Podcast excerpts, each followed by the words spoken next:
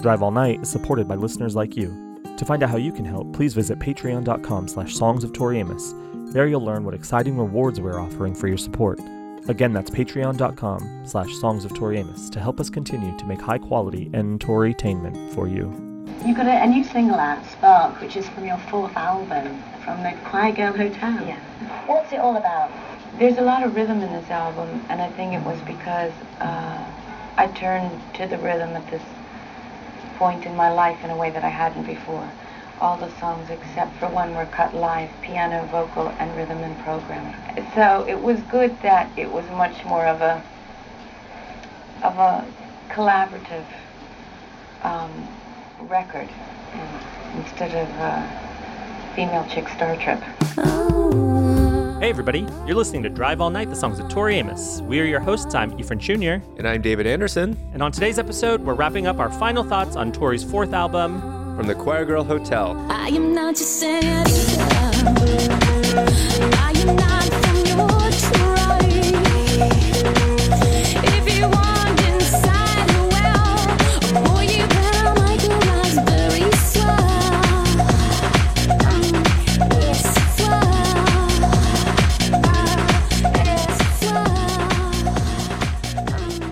Well, hello, David. Oh, hi, Eve. Happy New Year. Happy New Year to you. How are you? I'm well. How are you? I'm doing pretty well. I can't believe it.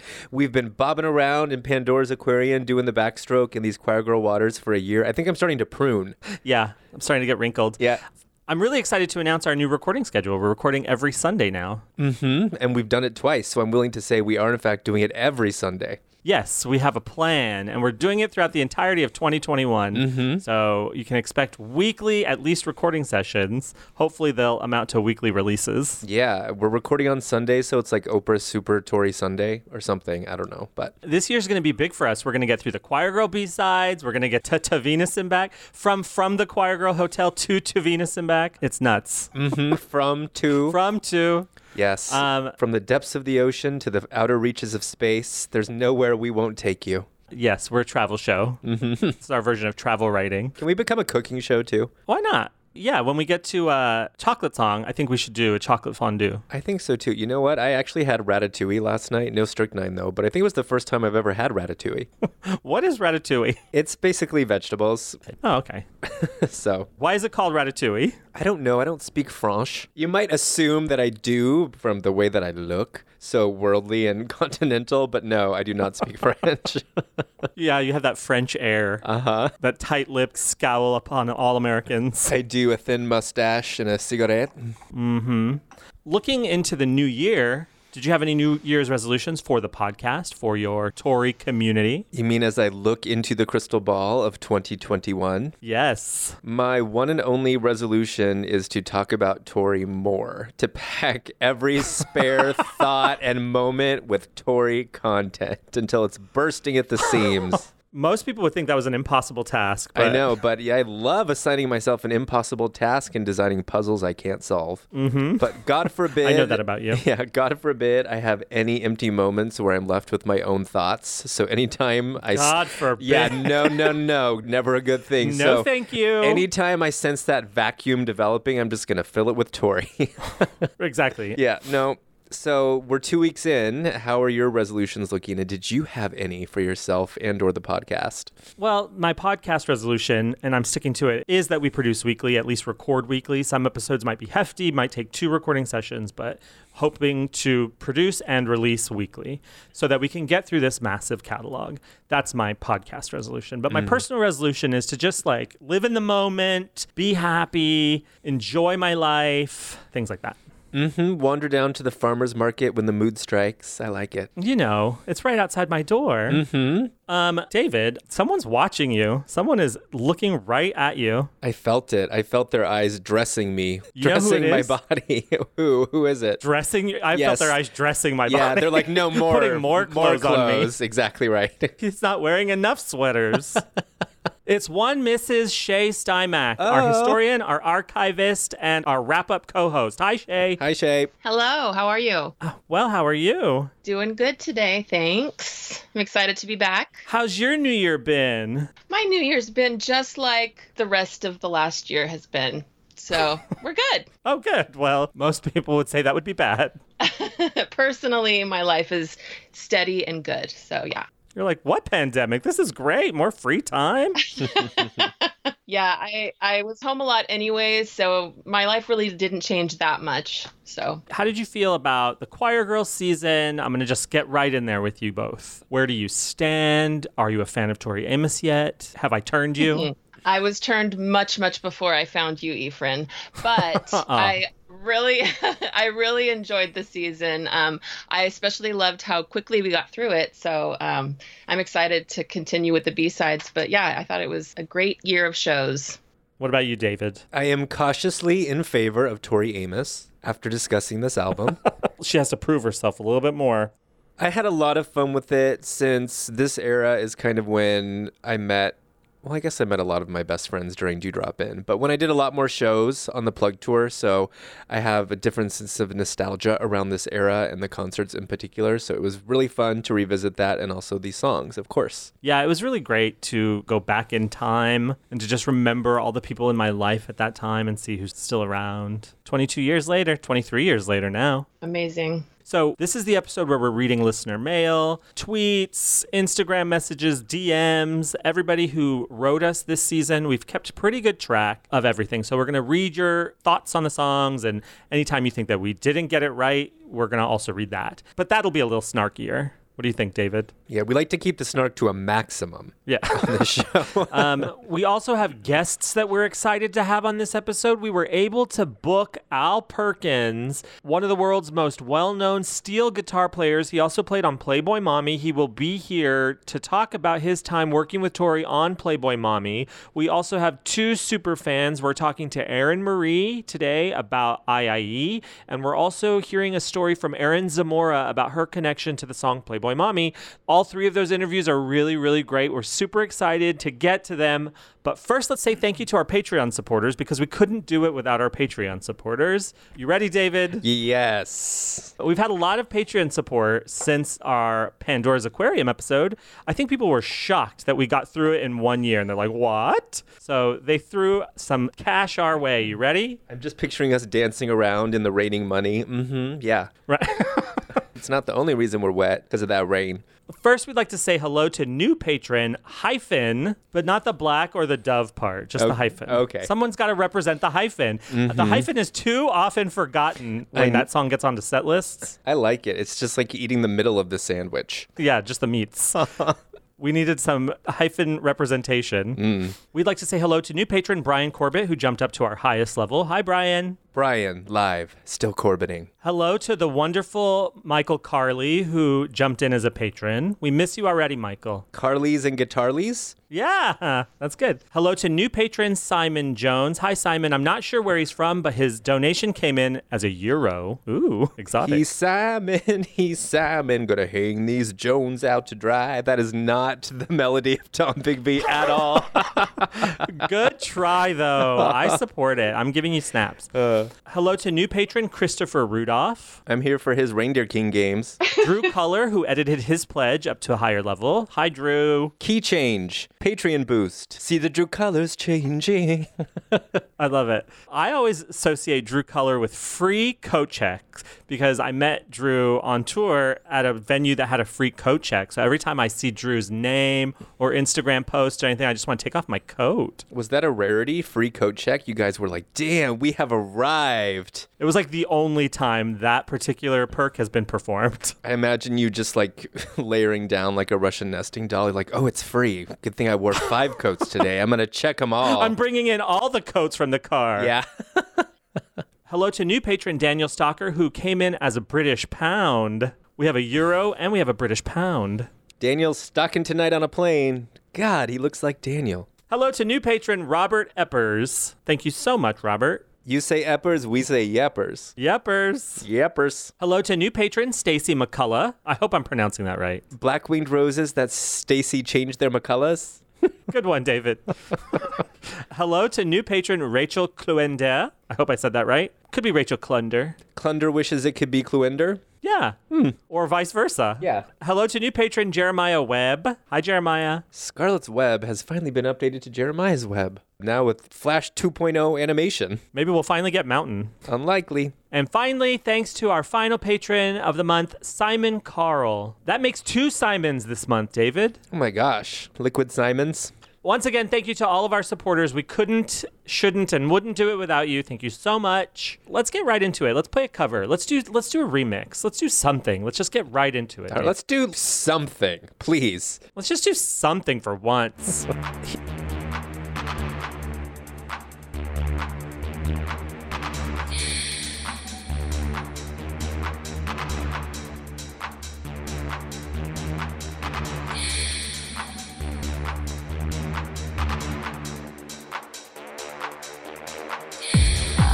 Someone on the waterfront who gives a good to get person.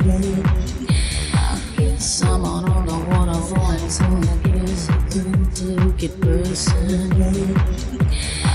Someone on the waterfront who gives a good to get person. I guess I'm on the waterfront. A say secret and only is a good to get person.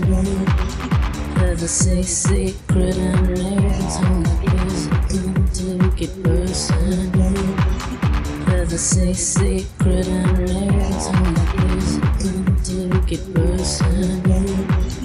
There's a say secret and only is a good to get person. A say secret only is a good to get person. There's a say secret only is a good to get person. There's a say secret only is a good to get person. There's a say secret only is a good to get person. I guess I'm on Calling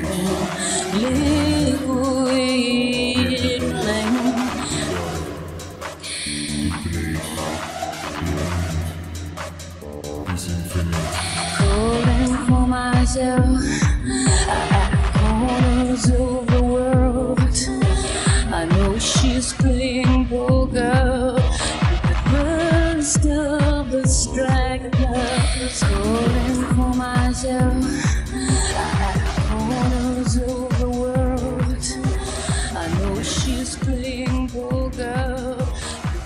For those of you who don't know, I'm sure you all out there know, but Shay is our historian, our archivist. She puts together our show notes. Today's show notes document is very, very long because we had to make sure that we got everything in. You know how we are. Everything that we didn't say, every quote that we didn't mention during the 12 episode season, we had to get it in here.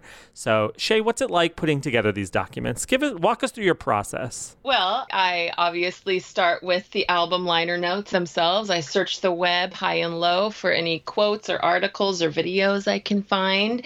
And then when I think I've finished with that part, I then refer to all the books that I have, all the fanzines that I have, things like that. Yeah, it's really fun. And then for these wrap up documents, these are quotes that I don't think really fit with any song in particular, but I think that they should be included because she gives some really good insight, I think, into parts of her thinking when she was writing the album that she didn't necessarily refer to in quotes about particular songs. So that's where all these come from. I love it. I love that. I picture Shay like Indiana Jones, only sexier. going Oh, in, I thank yeah, you, going David. into the Tori archive tombs, going through these old records, and one day, one day, she will come upon the holy grail that is the Tori Michael Stipe collaboration. I'm sure of it. Could you imagine? I think I might keep that to myself. Just keep your pickaxe handy. well, let's start here at the top of the document. This is from TV Guide Online Chat, August 5th, 1998. Tori, you once said that Little Earthquakes is like your diary, and that Under the Pink is your fantasy, and that Boys for Pele is your novel. What is from the Choir Girl Hotel for you? I think it's a car race, but with women racing the cars. And it's not about winning as much as it is about fluidity and form. I find independence very sexy, and I see these songs as very independent from each other. That's why I put them in a singing troupe. They're very independent. That's why I put them together Yes. to rely on each other, as a singing troupe does, that needs each other for different parts of the songs. I find independence very sexy. I go wild on the 4th of July. Can't get enough of it. Uh, yeah, I've seen it. also, did Tori ever say that Under the Pink was her fantasy? I know she said it was an Yeah, I was impressionist to painting. that. But maybe it could have been like, you know, something lost in translation. You're not sure who asked the question. It could have been, Right. This is a chat user, so they might have gotten the painting, the painting changed in their heads to fantasy for Yeah. some Right. reason. you can never rely on chat users. Yeah. You can never rely on the fans. I think this was one of those moments years later where someone relatively recently brought up those first three albums and the way she described them as diary, painting, and novel. And she was basically shrugged and was like, I don't know. I was kind of just like making shit up at the time. she wasn't able to carry right. through Like with that. she she's like, "Oh god, does this have to continue? Right. Do I really need to make yeah, some kind of metaphor?" Uh-huh. I mean, let's go further. So I don't think she, even though she says it may be that she was just making shit up at the time, it's really good shit. like Little Earthquakes is a diary. I see Under the Pink as an impressionist painting, and clearly Boys for Pele is a novel that took us two years to get through. Mm-hmm. So what would To Venus and Back be? A series of digital shorts. Oh yes, Or maybe like a guide to navigating certain feelings. Your guide to sadness or The. Hitchhiker's Guide to the Galaxy, only guide is spelled G U Y, like a guy, because it's Tori. Yeah. apostrophe Z. what would Strange Little Girls be? Strange Little Girls is a fashion magazine. Ooh. Or a series I'm of into that. or a series of online dating profiles. Yeah, that too. Yeah, Strange Little Girls is Tinder. Swipe. Would you swipe left or right on New Age? Oh, definitely right. What about you, Shay? I feel like you, Oh, I feel like you might be threatened by another sexy librarian. What would Scarlet's Walk be? It would be a map, obviously. Moving on. yes. Remember when Tori got really into cartography? Oh my God, so hot. Sexy. what about the beekeeper? Gardening manual. Oh Yeah. I, like love that. this. American Doll Posse. And don't say a singing troupe. I mean, that could Um, be another kind of in the same world as Strange Little Girls, but a little better. Introduction to stagecraft. Acting. Like technical theater. No. Yeah, yeah. Acting. What about Abnormally Attracted to Sin? Self-help manual for That's depression and anxiety. Yes. Oh, I was gonna say I was gonna say something like that. What's that book? The sex book from the seventies? Everything you always wanted to know about know sex, but talking were about? afraid to ask. yeah. something like that. Can you imagine if you finally got to ask all the questions about sex you'd been afraid to ask and the answer was Mary Jane? You're like, wait, what?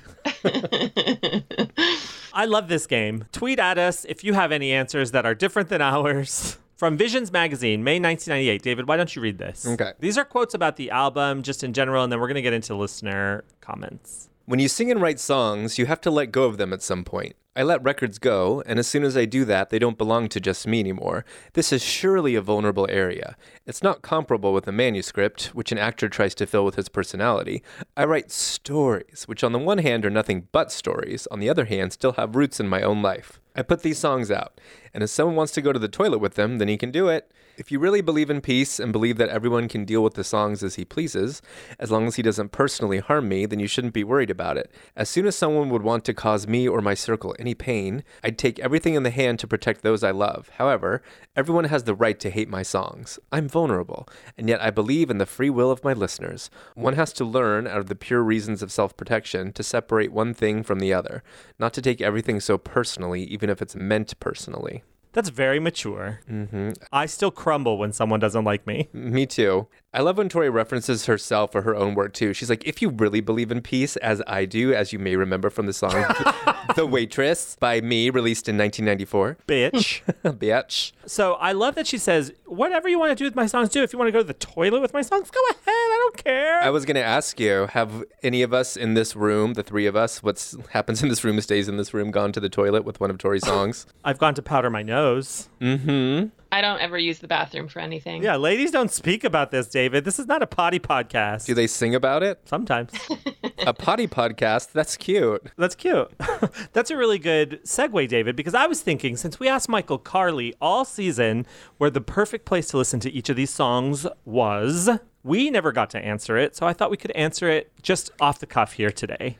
So, what is the best place? Like, where in the entire world would you want to listen to these songs? Where do I want to listen to them, or where, Or, like, where would be the perfect place? that like embodies the song, or to optimize the listening experience? No, I mean, you're like with Dolby Surround Sound, obviously. exactly. In uh, Ocean Way Studios on Sunset. Mm. Spark. In bed with the covers pulled up over my head. Love it. Shit. I just have the video playing in my head, so maybe with my feet in icy cold water in a creek, like a little bit scared. Mm. With some waterproof Bluetooth headphones as I'm jumping up out of the pond. What about you? For me, I don't know. I, God, Instead of going through the whole list right now, should we just, when we talk about each song individually, make that part of it? Oh yeah, Okay, that's a good idea. Spark. For me, I think looking out over the LA skyline from the tallest building in downtown LA, that's where I want to listen to Spark. That's cool. Yes. Let's read this from SonicNet Yahoo Chat, April 13th, 1998. Are you nervous at how some of your fans may react to the new album? I'm putting I'm putting fans in quotes, not the the questioner didn't. Are you nervous at how some of your so-called fans may react to the new album? Nervous is a feeling that I usually have before I play live. When you finish the work on record, I've always made peace with it before I let it go, or I don't let it go. There are always things that when I look back, I would change about everything I've ever done. However, at a certain point, you have to send the girls off down the lane with their lunchboxes. Some have milk in their lunchboxes, some have a bottle of Krug in their lunchboxes, and wave them goodbye, and they're not yours anymore. Hmm. I think that's sweet. And Yeah. it's probably so necessary for most artists to have to do that and not zero in and pay attention to what reviews say or, you know, fan chatter online, things like that. You have to let things go. Oh yeah. If I had any kind of global reach, it would be impossible for me. Like I'm not the kind of person who would Google myself and see what people said because it would No it way. would cripple me. What do you mean? We do have global reach. We were like number three in Thailand, remember? Oh yeah, we were. oh, of course. I forget we're doing a podcast. I thought we were just having a conversation. Right. I like how this journalist or whoever was moderating this chat, by the way, was trying to like low key plant the seeds of self doubt in Tori. Are you nervous about how some of your fans might react to this new album? I've listened to this record, and girl, are you nervous? Are you nervous? Because I would be. I don't. I feel like Because she's really still. like the harpsichord.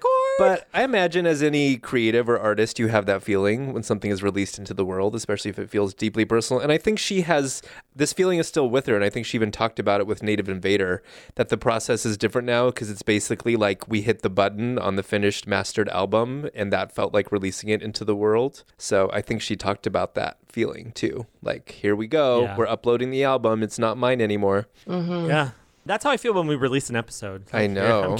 It's not mine anymore.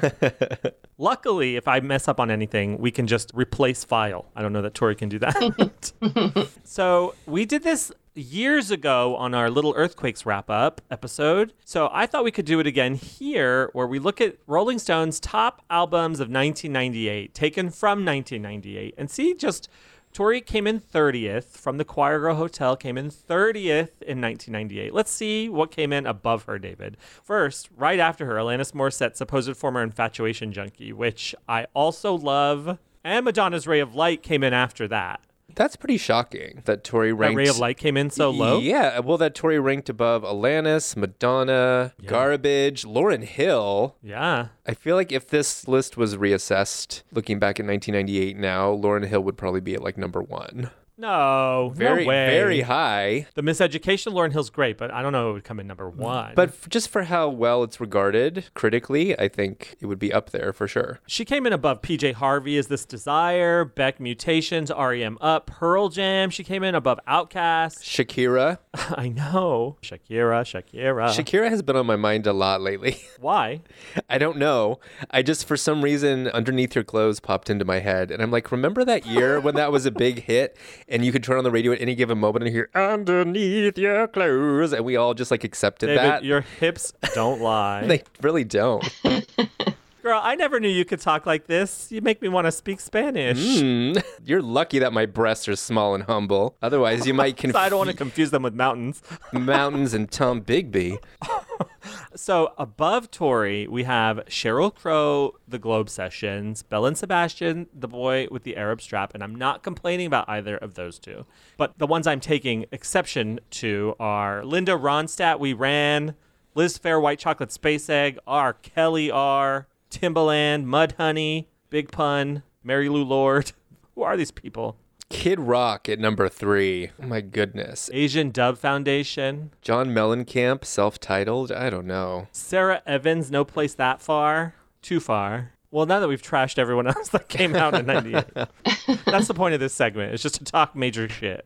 Well, what would you put at number one, if not Tori Amos from the Choir Girl Hotel? Oh, like I was saying, probably the miseducation of Lauryn Hill. Is This Desire would be up there and Ray of Light. I would just bump those much higher. It's almost as if I love female singer songwriters. I never knew this about you. Hmm. You learn something new every episode. Shay, what would you put at number one? Well, I can just think back to myself, and it would probably be Madonna. That I mean, I've never really been a huge Madonna fan, but when Ray of Light came out, I was all about that album. I loved it. So if it wasn't Tori, I would definitely do Ray of Light. What year was your first child born, Shay? 2002. Did you listen to Ray of Light when you became a mother? No, I mean after that first year, I mean I didn't really consume much Madonna after that album, and I didn't really continue to to play it. But when it came out, I loved it. But for that one month period, man, it was great at the time. I love that album. It's probably my favorite Madonna album Why do you ask if I listened to Ray of Light when my child was born? because that was Madonna's first album as a mother. I see. No, I was definitely all consuming Scarlet's Walk. It was all Scarlet's Walk. Oh, I love it. Since this is our wrap up episode, we've received emails from people about a variety of topics, mostly the episodes that we have just done, but also sometimes episodes that we've done a long time ago. So we're including some of those comments here. So we're going to actually start. The first one is from episode 3 6, Marianne. Why don't you read this, David? This is mm-hmm. from Shauna Kundle, and she wrote us to say, Tuna, rubber, a little blubber in my igloo. It seemed like maybe you two were a little stumped by it. Sorry, it's been a while, so I might be misremembering. But I always thought of that as her looking down at her stomach and commenting on it, thinking on motherhood and the physical aspect of it. Tuna equals muscle, rubber equals skin, blubber equals fat, igloo equals womb. And that it's a little incubator, perhaps, or has that shape? Like a real striking contrast between giving life and taking it away. Giving life feels so disconnected, too, to the person that eventually develops, who they become, and what they end up doing, especially choosing to end their life. Anyway, thought you might be interested. Shauna. What do you think? I will chime in and say I think she's got a point. I do remember you guys talking about that lyric in that episode and I agreed with you and I still do that that I I've never really understood that lyric but is it Shanna or Shauna um she definitely has put a lot of thought into it and I really like what she's figured out here. Yeah, I really love that. I've always thought of that line as some as a line that she just sort of made up to the sound of the music in that moment, but we know that she'd been working on that song all day. That the recording is as she played it for the first time, but like in her head it's kind of spinning. So it feels like maybe she didn't write that in the moment. Maybe there is some uh, something to what Shauna is saying. Thanks, Shauna. This is a comment from Crystal about episode 335 I'm on fire. Crystal says, I listened to the I'm on Fire episode and I have an observation to submit to you. Tori, as you have illustrated, does not change the pronouns of songs. Thank you, Nana. So when she sings, does he do to you the things I won't do? This is my thought. We know she recently broke up with Eric, and there was a love triangle at some point. So I'm thinking she's singing the song to Eric, who she, based on the entirety of Pele, is still clearly enamored with. And she's saying that of the other woman. Does she do the things I won't do? Is that why you chose her? That's what Tori is left with, that desire that remains after a breakup. Anyway, jambalaya is on the stove and I gotta go, sir. No, jambalaya is on the stove and I gotta go stir. Y'all are awesome. Kitty Von Trapp of the Hillbilly Von Trapps, aka Lady with Disgrace, aka Crystal. I think that's totally plausible. Obviously, she's thinking about her own personal experience, which at this point in her life is probably Eric. Who knows? I think this is quite possible. Yes, I agree. But we'll never know. That's why you shouldn't cook and do album criticism at the same time. You have to run off and tend to your jambalaya. Yeah, where's the other half? Um, I thought I was the lady with disgrace. You're the woman with disgrace, Oh, which thank doesn't rhyme. It's disgraceful nonetheless. This is from Kevin Angioli about our episode number 338, Siren. Go ahead, David. Hello, Ephraim and David. Hello. Hello! As I said on Twitter, I loved your Siren episode. I wanted to respond a bit more at length to a couple of things you mentioned. Knowing Siren was next, I pulled out my Great Expectations CD, which I've had since 1998. To connect to the idea that the songs for Great Expectations actually were in part written for the movie and made to connect, overseen by Patrick Doyle and Alfonso Cuaron, the No She Breaks line connects to a song deeper down the track list called Breakable. In that one, a woman sings, and it sounds like she's addressing another woman like a friend who is mistreating her man over and over again and failing to see his fragility and failing to understand that as a complex, emotional human with a psychology, he can't just bounce back from the fights they have. Some women seem to severely underrate men's capacity for emotional and psychological complexity and sensitivity. Even Tori seems this way sometimes. Keep up the great work, Kevin. Or was it keep up the great work, Kevin? Like he was giving himself a pep talk. P.S. I've been singing Cool Kid for 21 years. It's going to be hard to start singing Coquette, which was right there in the incomplete lyric book all along. I never made out even a bit of that line about you don't need a light on to find your way to her southern lands of gold, so thanks for that. And the Merman connection, and the Virginia connection, and the history of vanilla, and all of that. Wow, I forgot we got to the history of vanilla. Fascinating Hey, expose on the history of Vinihila. Vanilla. so I think it's interesting because we did talk about in the Siren episode how there was that one little blurb about how Alfonso Cuaron and Patrick Doyle had written all the songs on the soundtrack, right? Do we take this to mean that the Great Expectations soundtrack is more of a concept album than we ever considered? And by that I mean we never considered that at all? Well, it's interesting that they're all songs that haven't really appeared anywhere else. Like where Siren appeared, it didn't appear on a piano, it didn't appear on any of the greatest hits, right? This is a song that lives on this album only. Same with the other artists for the most part. So, I think it's quite possible that these were all written to work together. Yeah. And that could be what makes that soundtrack really good because it is a really great soundtrack. It is. It's one of the few that Tori appears on that I have always listened to the whole thing. You know, yeah, ah, great songs. I love not Mission Impossible 2. No, Escape from don't, I couldn't even tell you what else is on Escape there. Escape from LA? It's like No. a, it's all just really hardcore music and then you've got like Carnival. Oh God, I love Carnival. Let's talk about Carnival. Okay. Okay. Let's make this Um, the Carnival episode. okay, why not? Diversion. Um, all right, we're going to get into Spark. Let's get into Spark. We released that episode on February 5th, 2020. And here are a couple quotes that Shay found that I think work in this section. Take it away, someone. This is from the Phoenix New Times, September 24th, 1998. We cut the album live with a drummer, which I've never done. Normally, I cut live piano vocals and everything is then built around that performance, whereas Choir Girl was about piano, vocal, synth in one room cut live with the drummer in the other room. And that drummer wasn't just any old session guy, it was Matt Chamberlain, most recently of Critters Buggin', and formerly drummer for the spacey neo hippie outfit Edie Brickell and New Bohemians. Having created her rhythms with the piano and the push and pull of the breath for so long, Amos says the decision to play with Chamberlain wasn't made lightly. Ironically, it was Amos's former partner Rosse who brought the two together. After the miscarriage, when I'd begun writing, I put it out there to Eric. I'm kind of open to a drummer. And he said, Well, I found him. And Matt came out, and within five minutes of us playing together, we just started giggling hysterically, going, This is fun. If you have the wrong drummer, the whole thing fails. Most drummers can't keep time, but he was always really aware of what the keyboards were doing because he felt the songs know that medium so well. Because that's what I've been doing for 32 and a half years of my life. So that's how I define everything. That's a bold statement. Most drummers can't keep time. I know. Is that throwing shade at like At an all entire drummer. community? Yeah. Let's not publish this quote in Drummer Weekly. Can you imagine Tori and Matt sitting down to play and then they just start giggling hysterically? You're the cutest. No, you, you, no, no, it's you. Stop it. I wonder what they were giggling about. What do you think? I can imagine that when they first sat down to see how they worked together as players, what we got was Bachelorette. Oh, interesting. And oh, how they laughed. Better than Northern Lad, and then he just starts giggling hysterically. I know. Or, uh, or Hotel. And they're like, oh, this is fun. You fooler. I, I, e. I, I, me. That doesn't even make any sense. Mark's just behind the control board, rolling his eyes. Musicians.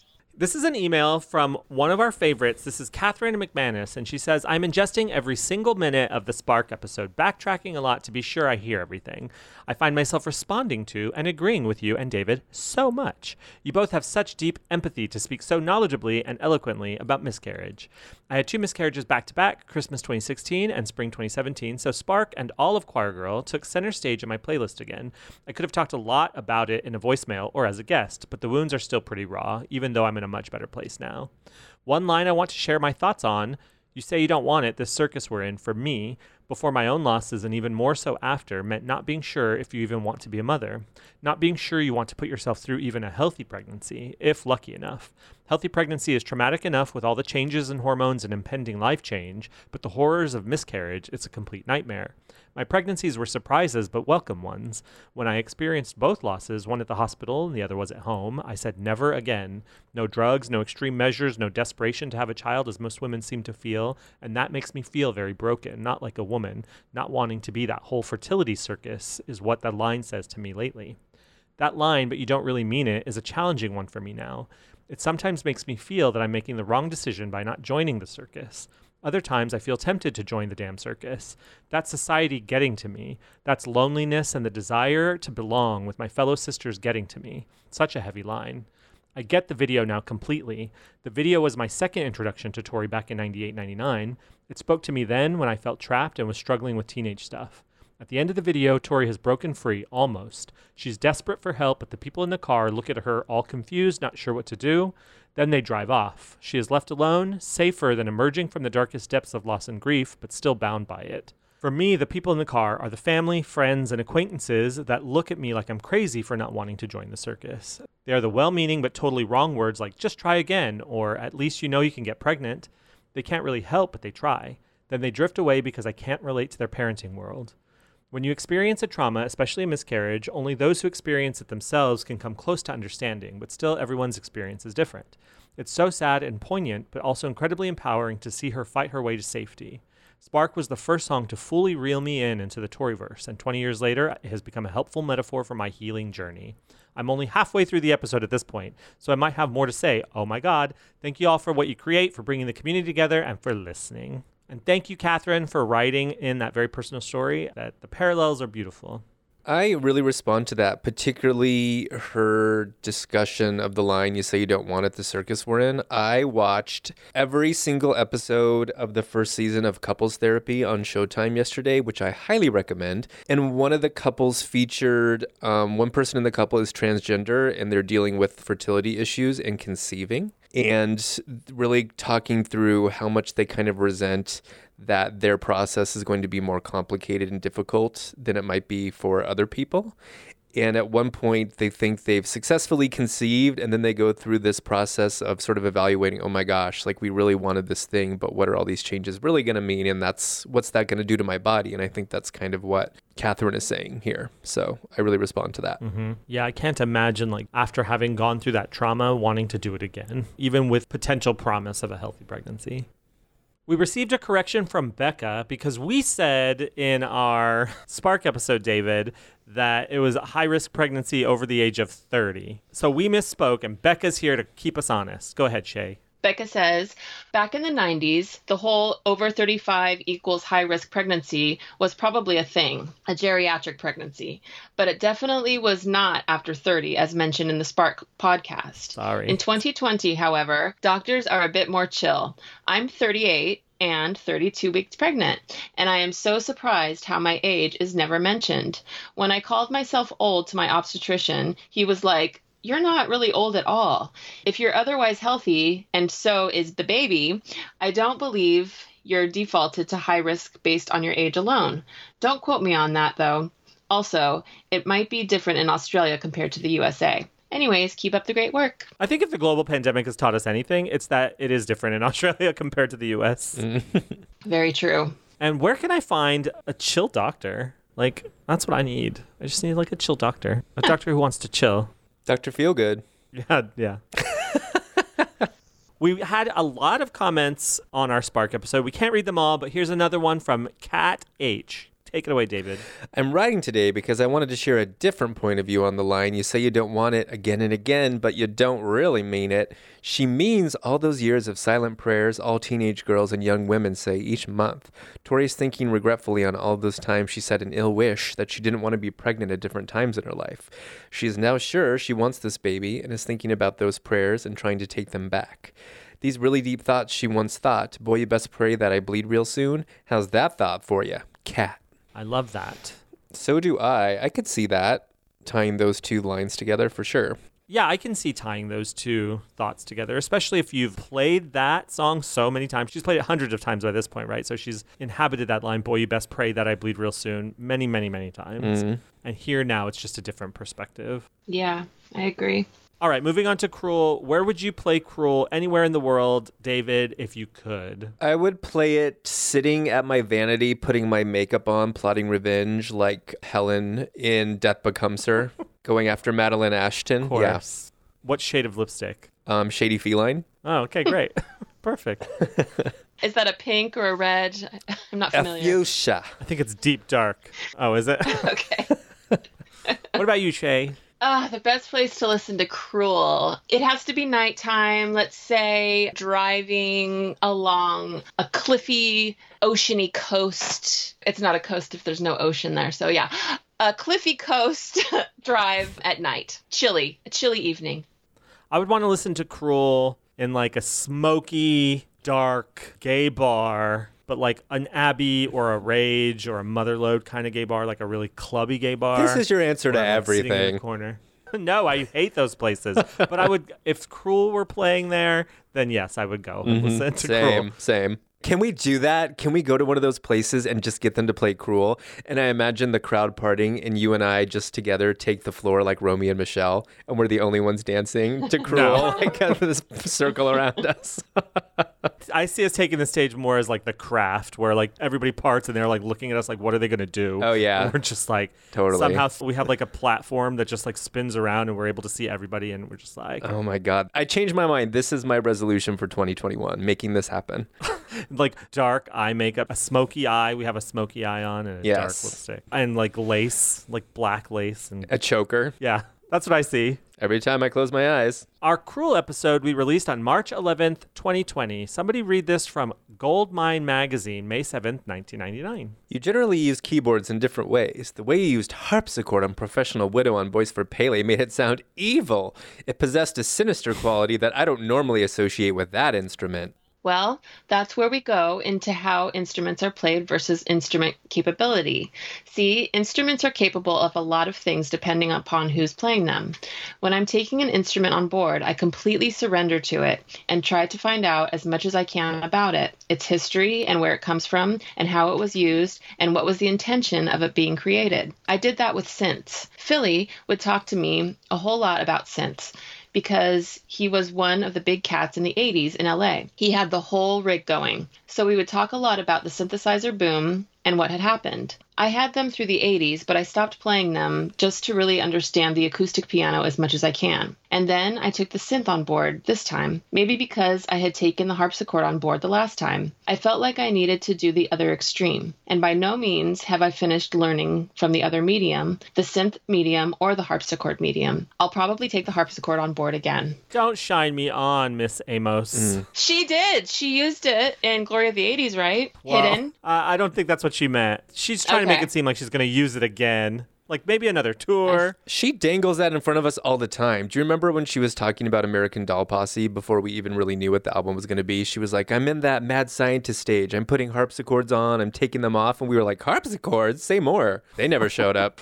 Here's some comments about our cruel episode. These two comments we're going to bring up because they're kind of similar. So let's first play this voicemail from Emily Cousins that she left on our hotline, which you can call our voicemail and leave us a message about anything you want. 323 296 9955. Emily left us a voicemail about cruel. Hey guys, I just wanted to add a really interesting thought that you guys made me think. Um, I was listening to the part where you were talking about kind of the songs and art, essentially these ideas living out in the ether and like artists translating them and like grabbing that fish, you know, and you're kind of lucky if you grab that fish first and how it sounds, how you translate it, of course, would be different than somebody else, but that it exists out there and the artist is catching it and translating it. And I was thinking about how another interesting possible idea to go along with this is maybe that thought, that fish, doesn't just get translated by one artist. It's not just one artist that catches that fish, but that fish might be caught by lots of different artists, but it may sound different depending on each one translates it. So like the cruel fish, you know, Tori's cruel fish, maybe other artists out there caught that same fish and it just sounds different when they translated it. And wouldn't that be interesting if you could feel that thread be from other throughout different other artists? Is this making any sense, dear God? And then Gary Guild also wrote us to say, I love how you guys touched on Tori as an interpreter of her songs, co creator, if you will, especially the idea of ideas being out in the ether, and if you don't grab it first, somebody else will. Or even if you grab it second, it will come out sounding like you and not the other person who grabbed it first. And then I thought of the Cruel episode, and then I thought of Cruel by St. Vincent.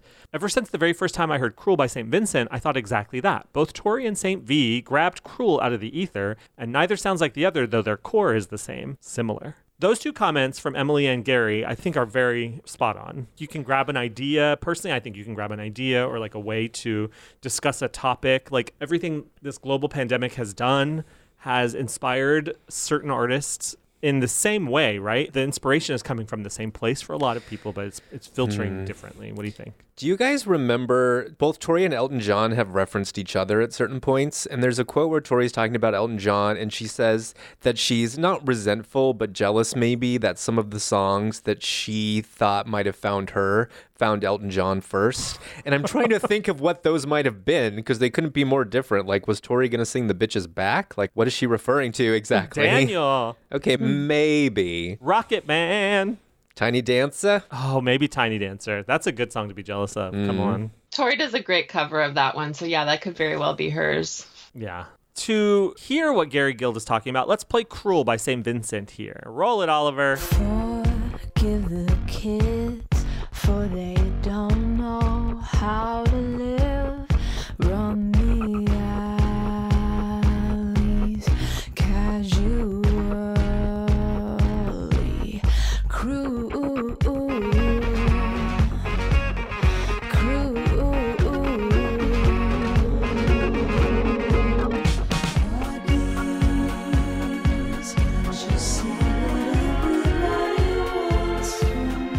Our third episode of the season, Black Dove January, or Black hyphen Dove January, came out March 18th, 2020. Why don't you read this from Insight Atlanta, December 1998? A lot of people have been saying that, as you've expanded outward both sonically and lyrically, that the music has gotten more dense. Is it something that you've been conscious of, Miss Amos? People were saying that more on Boys for Pele, which is more of a hallucinogenic sort of record anyway. That's really about, I'd say, almost like an ayahuasca journey, which I was doing a lot before then. Well, not a lot, but I'd taken quite a few journeys with this elixir from the Amazon. It's like an 18 hour journey where you have to really go and you don't know where you're going to go. It's an emotional trip that I think takes you into parts of your psyche that, well, shocked me anyway. It's really about facing hidden things in yourself. Pele was really about becoming a woman, and it is symbolic. Choir Girl, I think, is pretty direct, so I don't think that I'm getting more cryptic. I think some works are intentionally symbolic and some aren't as much. So it's not like every work is going farther away from being direct, just that some should be and some shouldn't be. I don't think she really answered the question because I don't think he's asking her about lyrics. He's talking about musically dense. And I would say that's definitely true on Choir Girl because it's so differently produced with the band and everything that was going on. Well, he said, yeah, he says both sonically and lyrically, but maybe she just wanted an, an excuse to talk about ayahuasca again. Probably. I've done it a lot, but not a lot. I wonder though, David, you say the music has gotten more dense? From a production standpoint, I mean, Pele, there's a lot going on, but it's very acoustic. Do you qualify dense as electronic? Because to me, Pele is way more dense. The inaccessibility of the harpsichord sound, the structures of a lot of the songs are complicated and completely unique to her. Whereas I look at Choir Girl as like you've got a guitar, a bass, a drum, and a vocalist. Okay. And that is just kind of what you have. That's why I, I mean, I'm willing to hear your side, but I, am just saying, like, that's how I see Thank you for generously being willing to hear I'm to willing hear to have my mind changed. I guess I'm thinking more sonically and from a production standpoint as opposed to composition. Let's say, like when I think dense, I think of that like explosive kind of wall of sound, if you will, of iieee. Just say yes, you little arsonist. Like there's nothing like that on Boys for Oh, Pele, yeah. and that's what I yeah, think of. right. I hear you. I hear it, David. I hear it. What about you, Shay? I do actually agree with what David is saying. I think it's a much Oh, more dense fine. record than Pele. Even though, even though, like, yeah, Pele is dense in itself and it does have so much going on. You think of it as this sparse acoustic. I don't know why it is. It's it's that it's that bare tree that has no leaves on it, and Choir Girl is just this vast ocean of sound. So I don't know. Even though that's No, really when you put them on, I hear what you're saying too. But yeah, No, I think that you're both right. The idea of a dense forest is a, a forest filled with trees, and wall to wall on Choir Girl Hotel, there's sound. There's mm-hmm. not really any nakedness that you would find in like a horse's. Even though horses is really complex structurally, the sonic sound, the, the sound of it, the music has gotten more dense, is what the guy is asking. Mm-hmm. So fine, you win this one, you win this round, but I'll get you onto Venus and back. I swear to God. This is from Magical Blend, January 1999. The interviewer asks, What role do your dreams and intuition play in your music, if any? And Tori Amos responds, I don't really remember everything that I dream about. I used to get into writing it down, but I've lived in England too long. I've become cynical and stopped recording my dreams. With intuition, you're either a tracker or you're not. And I've always tried to improve those skills where you have to think like a Yorkshire Terrier and kind of smell where that little lamb is. You use your toolbox because you've got to know where that two bar phrase is leading you. You have millions of choices and you've got to know when you've got it right. In the press release for Choir Girl Hotel, you mentioned that the songs came to you in droves. Do you see them as spirit guides that lead you forward as an artist and a person? Well, I've always said that the songs exist independently of me, and I just run into them because of something that has happened. And when I weave a tale, I use language that's on my plate at the time. I think that certain events open windows to other worlds and feelings. Sometimes those are thrilling and joyous events, and sometimes they're not. Certain events really test your mettle and show you a feeling, such as a depth of anger that you didn't know you had. That's when, as a writer, you're working with textures that you might not have had when you were just riding around in your truck eating an ice cream cone. I love how Tori always kind of reverts to sniffing something out. When she talks about pinning a song down, and you mentioned horses, and I, sh- I think she specifically went there with horses too. When she's like, I was feeling Leslie. It's like when you're sniffing out brown sauce, and you're like, yes, Leslie's coming. so Mm, I'm she's, Leslie. yes, so she's always a little Yorkshire Terrier. Go ahead, David. Read this from Brandon Hellman, who wrote us an email to say, Hey guys, thank you so much for giving us the Choir Girl content that we all need so much right now. Cruel and Black Dove are amazing episodes. Thanks, Brandon. I wanted to share an interpretation of Black Dove that I remember hearing back when Choir Girl first came out that I thought was very interesting and kind of funny. The interp basically says that this song is addressed in part to one of her miscarriages and is talking to the fetus inside of her. The tiny kind of scary house is referring to her womb vagina, and the woods are her pubic hair. I know. Some people, I'm sure, would find this extremely offensive, but I really like this interpretation because it seems like a coded way Tori would use to talk about something that people might not want to confront. Very tongue in cheek. Kind of like addressing the turbulent terrain of her womb after multiple miscarriages. Also, the Gave Away My Blue Dress always makes me think of the song Devil with a Blue Dress by Mitch Ryder and the Detroit Wheels. So, when she gives the dress away, she is embracing her devil self, maybe? Just wanted to share these thoughts. Love, love, love, Brandon. All right, what do you think about what Brandon has to say? I like that he got David to talk about pubic hair for a second. Oh, is that what you've I've been... been trying for years to get David to talk about? I was about gonna it. say, is that what we've all been waiting for? Did I have an aversion to talking about it that I wasn't aware of? I could feel the flushed cheek. There are people winning pools right as we speak, David. Mm. I'm glad I could do that for all of you then. I knew it would happen on episode 0413. Mm. If we were all going to characterize our wombs as a kind of house, what would it be? Apparently, Tor- Tori's is tiny and kind of scary. I- I'm going to quote Tim and Eric and call mine a spaghetti house. I think mine would be a hostel. A hostel, a lot of visitors, everyone is welcome, it's free. yeah. well, it's not free, but it's kind of cheap. and vaguely European. exactly. Um, travelers in, travelers out. Never heard from again.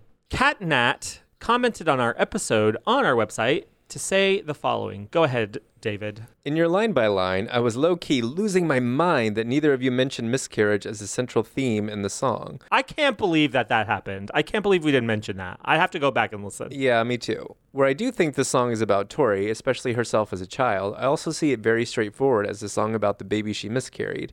And Tori has said the miscarriage was the backbone of the album. This song literally sounds like a lullaby on an album about miscarriage. So now Catnat then goes on to add some interpretation. So I'll read the lyrics, David, and you tell us her interpretation. Okay. She was a January girl. Tori has said she miscarried on Christmas. I know Christmas isn't in January, but Tori would have been living through that loss in January. She never let on how insane it was. So many storms, not right somehow. The things wrong with the pregnancy that Tori was not aware of that led to the miscarriage. In that tiny, kind of scary house. Her uterus, and Tori, if I'm not mistaken, has mentioned her endometriosis, hence kinda scary. You're not a helicopter, you're not a cop out either. Tori's way of saying, I forgive you for not being what I thought you could be. I forgive you for leaving. You don't need a spaceship. They don't know you've already lived on the other side of the galaxy.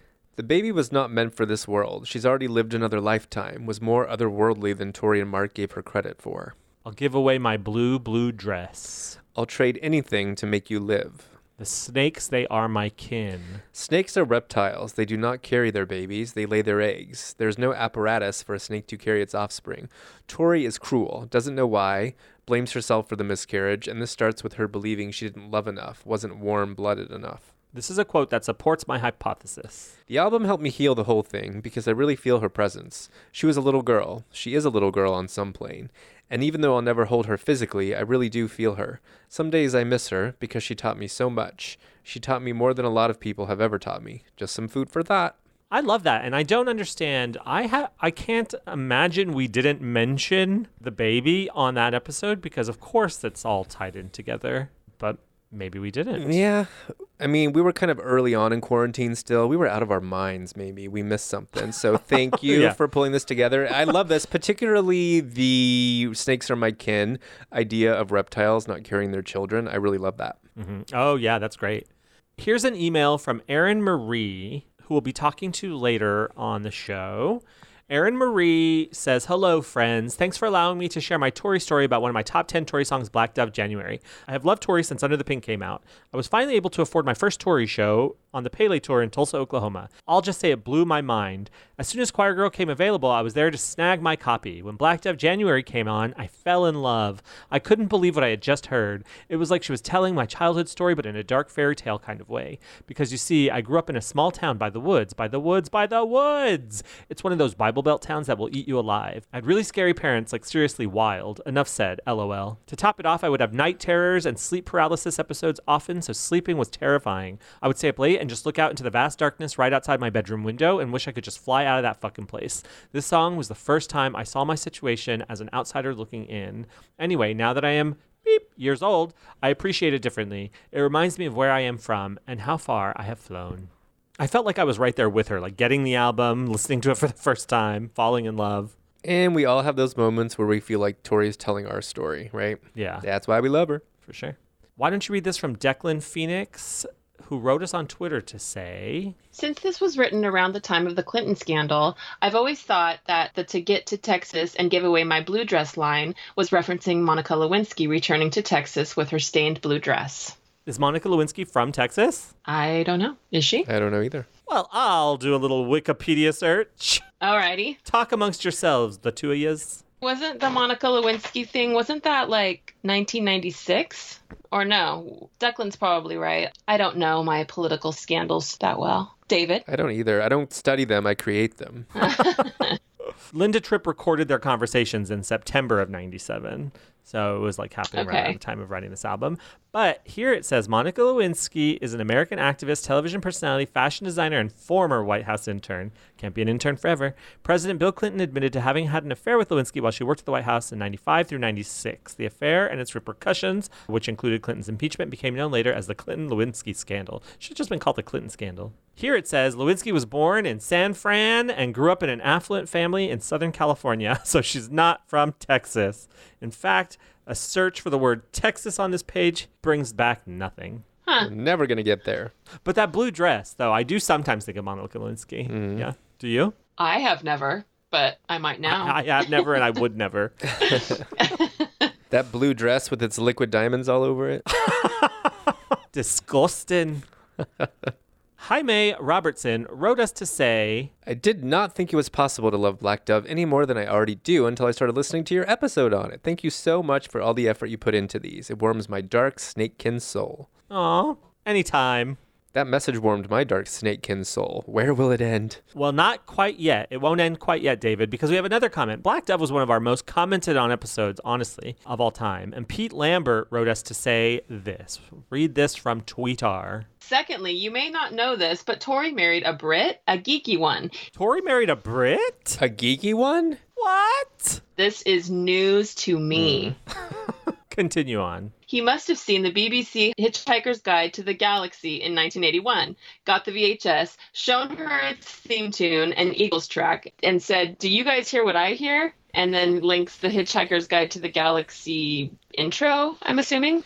Let's play that Hitchhiker's Guide to the Galaxy theme song, and let's we'll let the audience decide if there's a little bit of Black Dove in there or not.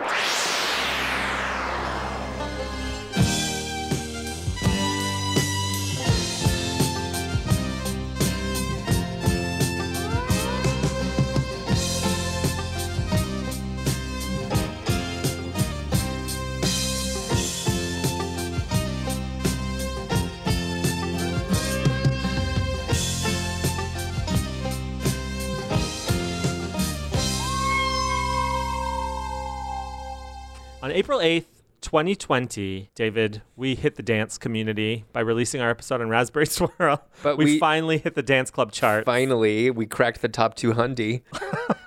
What did you think about doing that episode? I thought that we did not talk about where we should listen to Black Dove. Oh, we didn't. Obviously, in a dark and scary house by the woods, by the woods, by the woods, by the woods. Yeah, like a Hansel and Gretel cottage. Uh huh. I think we can all agree on that. Unless you have different opinion, let me know. Well, Yeah. I feel like my opinion is colored by how Tori talks about wanting the song to sound, which is driving along an icy road with just your headlights Oh. illuminating the path in front of you. Mm-hmm. If I could do this without any consequence or any repercussion, I would freeze myself in ice, like in an icy pond, looking up, and just to get that experience of what it would be like to be frozen in a block of ice, and then I would have this song playing. Well, let's try it. Okay.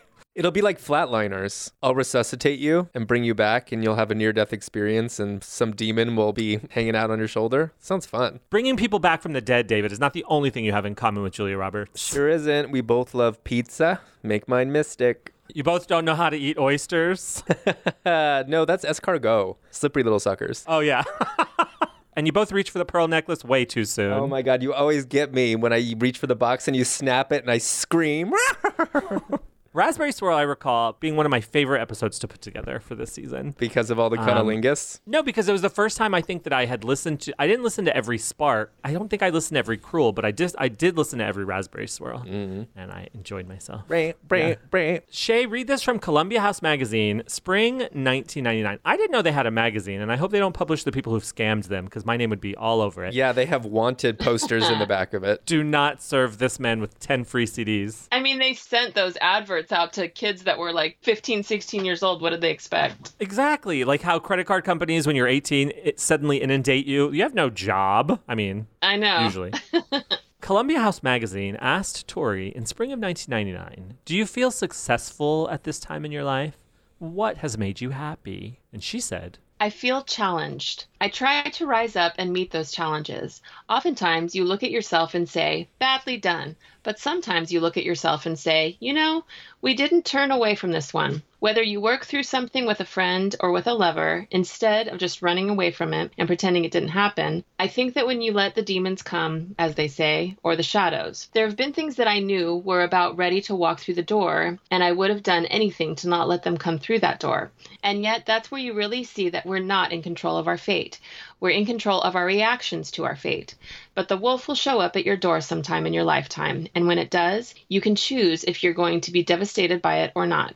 I choose not to be devastated. I choose to dance. That to me goes back to the idea of being a rubber band girl. Like, I know that Kate Bush song where it's like you've got to bend with the wind. I'm starting to think that when she says you've got to dance, it's not so much like you get up and dance, like you put on some music and you dance. I think it's like you kind of got to dance with the wolf at the door. You got to kind of bend, like what, how she talked about it in Tallulah, that kind of dancing. You kind of just got to get up and like dance. Right. You know, this is one of those moments where the poor journalist from Columbia House Magazine was really just wanting her to comment on her chart success. and she's like, Well, let me tell you what I think about fate and the complexity of my personal relationships. And they were like, Uh, okay. oh, oh, we only reserved a quarter page, Yeah. Tori. Moving on, here's some comments about Raspberry Swirl. This is from Patrick Booth, who wrote us on Facebook to say, Y'all may have tweeted about this, but I don't have Twitter, so in case anyone else didn't clarify, Raspberry Swirl didn't chart on the Hot 100 proper, but the Hot 100 singles sales chart, which was solely based on physical sales. While at this time in the Hot 100 history, it was based off of sales and airplay, and they had just passed a rule allowing for songs that hadn't actually been released in physical form while when Spark and Jackie Strength were released, a song had to be released physically to qualify for the Hot 100. I'm a chart nerd, been paying attention to them since 1995. I like that. Didn't you work for Billboard? Oh, you worked for Nielsen. yeah, but they owned Billboard for a while and worked with them. Do you have any friends there still? Can you get me a Nielsen box? No, they sold off. Sorry. Oh, I want to be a Nielsen family. I know. There goes another dream. From the Sonic Net Yahoo chat, we did a question earlier, but this is another question. Someone asks, Is the band going to be a permanent change? And Tori says, Nothing is ever a permanent change, not even your hair color. The work has to keep growing and changing constantly. The band is very much about this record and this tour, and I haven't even thought about what comes next. I've tried to start living very much in the present, not to fuse my energies into projects that haven't even been birthed yet. This new baby needs love, feeding, attention, so it's taking up all my time. And then Tori has a final comment in which she states, I'd like to make a request. The sneak preview shows are going to be jammed with people in a very small space. If someone is being pushed and shoved, you have to rally together so that you don't get hurt. And if they are a bad apple, you need to let Joel know. There will be security everywhere. These concerts are not about violence. It is no good to say that you are spiritually growing and you don't want violence, and then you start kicking to get a better seat. However, if someone kicks you, clock them. No victims here, but try to support each other. if you've gotten in, that's a huge accomplishment, and let's make it magical. A magical seance, not a night of brutality. I'm sending my love, and we have many months ahead of us. So if you don't make it to this tour, we'll be back in the summer. Much improved, so you won't have missed much. And that's all. I have so much to say about so much of this. Where do I start? I know, I know. I just want to say most of the brutality comes from the stage. Get out of my show. Get out of here. She I throws know. shoes. I was gonna say, as a throws parent- water. As a pair of shoes goes flying towards your head. okay, but going back, I would like to hear your guys' most violent or unexpected Tori Tour experiences, and I'll go first. Mine was in Portland, Oregon, where a pair of girls behind me in the GA section thought I was too tall to be as close as I was, and I was like, I'm sorry, I can't control it. But they were so mad that one of them literally knelt down and tried to set my pants on fire with a lighter. oh my god. Let me tell you, you have not lived till you fought for your life during a solo performance of Mary. during Secret Time, I was like flapping at the, the hem of my pants trying to put out flames. like, oh God, can you hear me? Mary. Did the girls just sit there and watch you do that? Did they try to like hide from you, or did they, were they just No, like, yeah? they weren't just tried to ashamed of it. They were trying to get me to move. And also, they weren't going to get very far. Like, not to not that I should have helped them, but they really needed an accelerant of some kind to get that fire going. When you're talking like denim and a lighter, you're not going to get far. Talk about a night of brutality.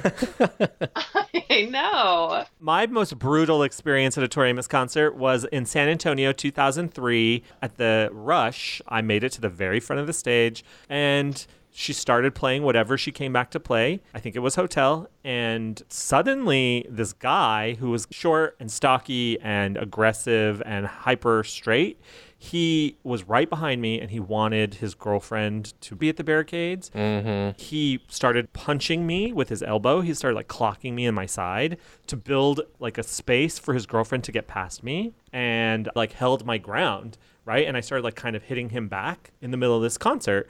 And then he still he was much stronger than me and he managed to get his girl in front of me but I hung, I like held on to the barricade, so like I wouldn't let him come in front of me to get next to his girlfriend because then it's like I'm three mm-hmm. people back now.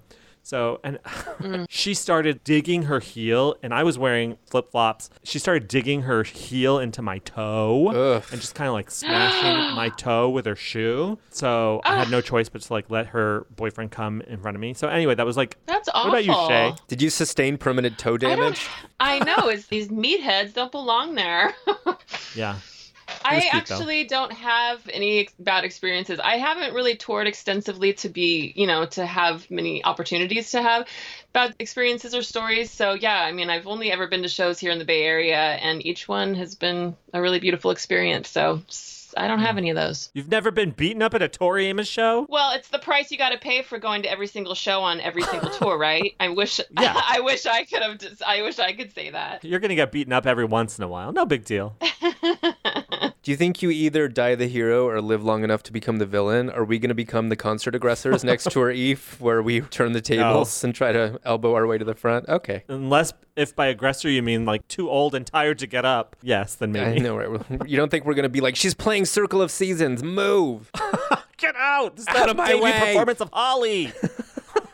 Circle um, of seasons. I think this final comment about stop kicking people to get a better seat should have been told to some of our friends. No kidding. Uh, so before I move to Jackie's strength, I want to know where the most perfect place to listen to Raspberry Swirl would be for you. Can I go? Yeah. In a Pinkberry during a power outage, and when the lights come back on, I'm doing the soft serve and dancing to Raspberry Swirl.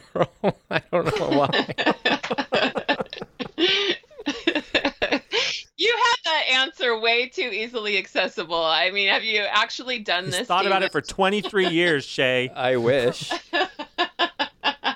Um, what about you? I would listen to Raspberry Swirl on a dance floor. Obviously, boring and obvious, but that's where I am. I would want to be on the back of a motorcycle driven by a really hot man. Not driven by a really hot woman? Nah. Meh. I can imagine you being like spirited away by Tig Notaro, and you're like holding on to her for dear life, singing Raspberry Swirl. Hold me, Tig. Don't let me go. Tig time sensuality. On April 15, 2020, we released our fifth episode of the season, Jackie's Strength. And this is from Details, August 1998. She says, I was a musician before I realized I was female, before I was a girl, Tori says. Another key moment came around age 8 when she realized something else fundamental by watching David Cassidy on The Partridge Family. Well, I knew I wasn't a lesbian, I figured that out, but then I moved to Robert Plant. Nothing against David. I mean, you got to give it up to David. He really did affect a lot of people, and he did what he did very well. Isn't this life's biggest turmoil is that David is perfectly great, but you want a Robert Plant. We're the good guys. We always want a bad boy. Was your husband a bad boy when you met him? I mean, if you were to ask certain people, probably they would say he was a bad boy. But no, he's a he's a good guy with a bad boy image. Uh, That's what I really want a good guy with a bad boy image. Yeah, that's what he's got. Why don't you read the Shay from TV Guide online chat, August 5th, 1998? Stuperfly asks Tori, how accurately do you feel your videos depict the songs they represent? Do you view them as independent entities or elaborations of each other? Well, I'm really happy with the videos for the new record. I spent a lot of time with the directors talking about the songs themselves, and I let the directors take the ball and run with it. James Brown directed Spark and Jackie's Strength. Jackie's Strength is just being released now as we speak. It will be available on the enhanced CD coming out in stores in a couple weeks, and you should be able to see it on the box in a couple weeks. Jackie's Strength is in black and white, and it's me on my wedding day getting lost. So it's kind of a parallel to my life, if that makes any sense. I am in the back of the taxi in my wedding dress, not able to quite go through with it. I pass the boy I'm supposed to marry at the church, and I hide in the back of the cab like a wimp. But you can see I'm torn because my whole life is flashing in front of me, and I run into myself as a 13 year old girl, which took a lot of hair and makeup. And that 13 year old girl is reminding me that we had a dream, and the characters, the bride and the taxi, forgot. Even though I think she loves this boy, she didn't follow her heart. You know, she never took that trip to Australia. She never took that art class. She never followed up on her dreams. And she just can't get married and close the blinds. So it's very emotional, this video, because she does love him. I believe that. I do love that video. I was just gonna say I'd never realized until reading this quote that she she was being a 13 year old Tori. I thought maybe like okay, yeah, maybe in her early 20s or something, but never Yeah. 13. Oh, I thought 15, 16. I was being generous. But I do prefer that they didn't cast like a young girl or someone different. I liked having Tori meet Tori. Yeah, agreed. David, read this from Alicia Fields, who wrote us to say, Yet again, another great show. I love that live version where Tori plays a solo intro of Josephine and weaves it back into Jackie's strength. Musically brilliant. What an interesting connection, too. The wives of tragic rulers. I will have to listen back to find what show that was. Maybe you can comment on that connection in the wrap up. What do you think? I never made that connection. The wives of Napoleon and Kennedy. Hmm, that is a very Tori thing to do. That makes sense to me for Yes. sure. I'd want to do the research to see if she plays Jackie Strength every time she's in Washington, D.C. Mm. Wouldn't surprise me. Beautifully observant, Alicia.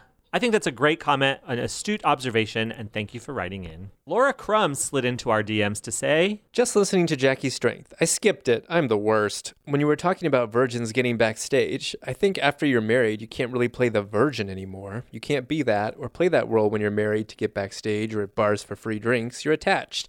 Now, I'm aware of how problematic this statement is, but it's a truth for men and women. If they know you're married, there's a shift in how people react to you sometimes. Just my thoughts. Could be super wrong. I'll never stop playing the Virgin. Me either. I played the Virgin Mary in my own Christmas pageant this year. Did you really? Yeah, it was a quarantine Christmas pageant. Who else was I going to cast? Beautiful. Did you play the three wise men as well and the baby Jesus? Yes, I sure did.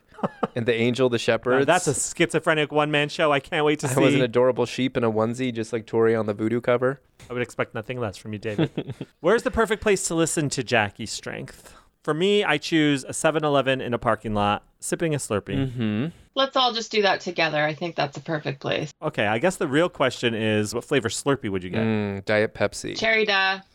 I'm going with anything blueberry or raspberry. Uh, On May 27, 2020, we released our sixth episode of the season, iieee. Go ahead and read this from Details Magazine, David, August 1998. The reporter asks, It sounds like the songs are full of self blame. And Tori says, there's a level of that. There's many levels to it. There's also a level of saying, I don't want to face loss. I just don't want to take the chance.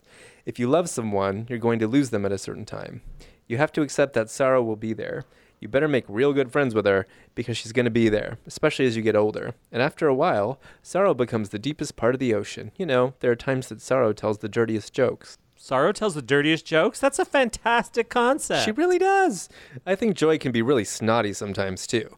I think she says, Everybody wants me. I'm the belle of the ball.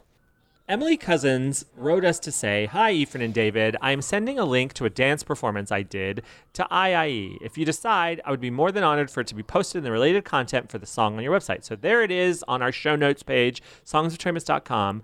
We have our show notes there, and you can see Emily Cousins' dance video. And here's something that Emily has to say about this video.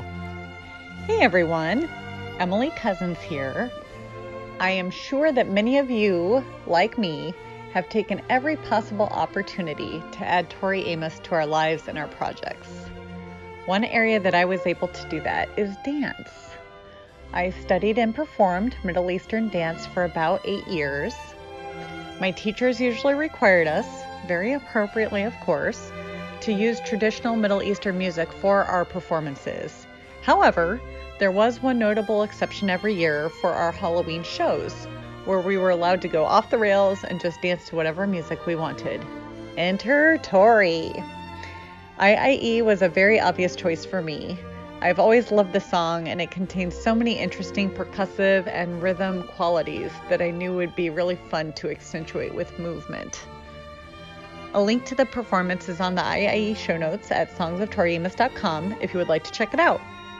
I did the choreography, performance, and I also designed and created the bra and belt that I'm wearing, although they're a little hard to see on the video.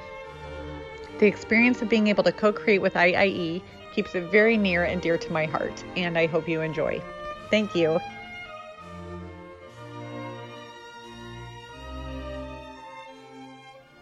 Here's an email from John De Lamar. Go ahead and read this, David. Hi guys, I'm so thrilled that y'all have made it to Choir Girl and that you're staying safe and healthy through this pandemic. I've been drawn to Tori Storyteller's performance of iieee and the story of the boy in the car. We are literally living in a bad Dustin Hoffman killer virus movie at the moment.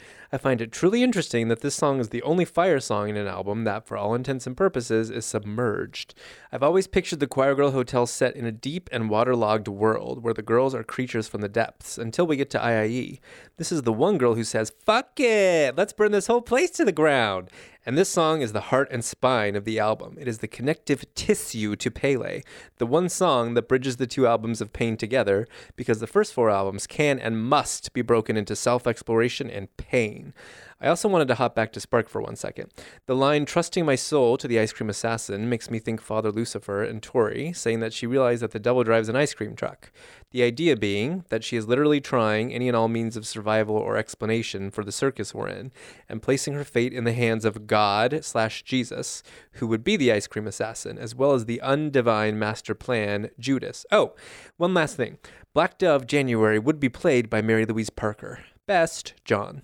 That's a really interesting observation because she does mention being an arsonist. She talks about fire, sitting around a campfire, even. And this is a water album, right? So that kind of does stick out in that way. And it never occurred to me before. You're right, but as we discussed on the album, we know that this song was born during the Pele era because she was sound checking parts of it during Dew Drop Inn, so it makes sense that the fire would creep in. Yeah. Ooh, I love the idea of that this, and of course, cruel are the connective tissue. Mm-hmm. And I love that phrase, connective tissue. Tissue. Speaking of connective tissue, where would you listen to iieee if you could connectively tissue this in the perfect place of the world? I think I would like to listen to it in the Pele Church. All the echoes and acoustics. I always see t- commercials on TV for Sonic, meaning Sonic Burger, and I don't know where we even have them, but I think they're like in the Inland Em- Empire in the desert, so I want to listen to IE while driving into the desert to find a Sonic. That's so funny. My husband and I see those same commercials and we say the same thing. Where are Yeah, these Sonic burgers? I've never There's seen none one. of them here. I've never seen one when I've driven down to LA. So good luck with your little IE adventure Okay. because I don't know if there's any up there in the middle of the state either. Um, there is a Sonic in Riverside. It is about Okay. 25 minutes away, no traffic. And you can go there anytime with me, David. I have made trips specifically to go to the Sonic. Really? Because nothing hits like a strawberry slush from Sonic. Nothing. So you got to go to the Sonic to get your fresh strawberry slush and your corn dog. This is beautiful. This will be like a food exchange. I introduced you to Sizzler, and you introduced me to Sonic. you didn't introduce me to Sizzler. Well, kind of. You turned your nose up at it. No, you yeah, didn't. huh? Not that you didn't know it existed, but you introduced me to eating at Sizzler with no shame. yeah, that's right. Yeah, you're right. That's what it was. Yeah, I'd always had a thing against buffets Mm-hmm. prior. Now I've gone hog wild. Yeah, just in time for the global pandemic, after which we'll never have buffets again. Sorry. Oh, you think that's true? Yes. Probably.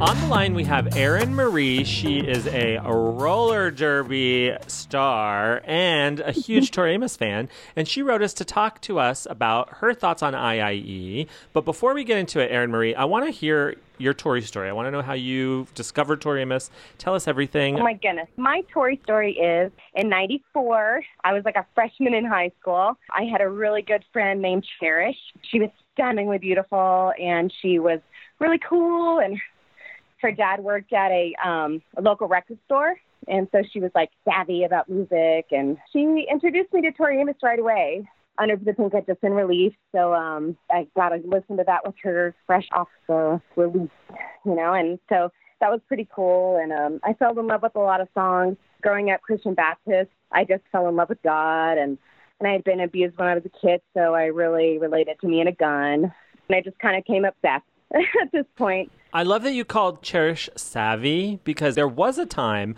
when, I mean, Little Earthquakes and Under the Pink were unlike anything else out there. Like nothing else Yeah. was like this, and so you were cool if you knew these albums, and uh-huh. like, you know, you Yeah. it was like you gauged someone's cool factor or their savvy based on if you knew this music. Yeah, I love that. And I was from a small town in Catoosa, Oklahoma, where we didn't get this kind of music.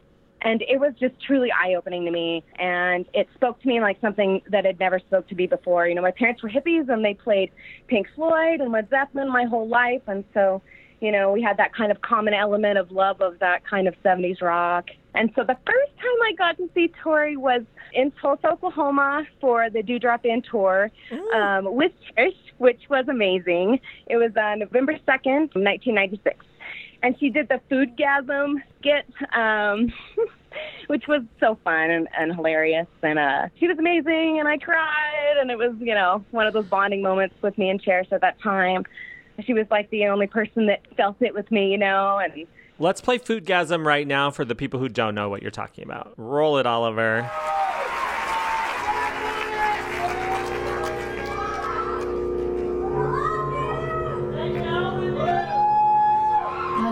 To take you home with me, but I'm homeless.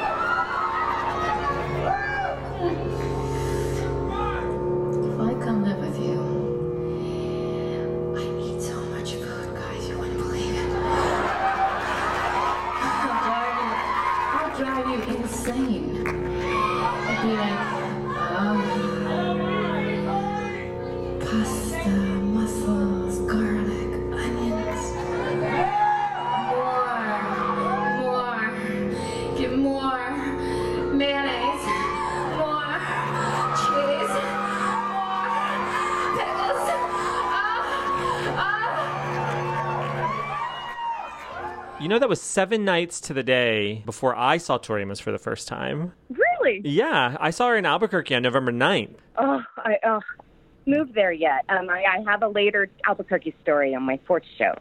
Um, the second show I saw with Tori was from the Girl Hotel, the 98 Plug Tour in Norman, Oklahoma. Okay, good show. August 29th, uh, 1998. Um, she played iieee, and I literally lost my shit. Where did it go?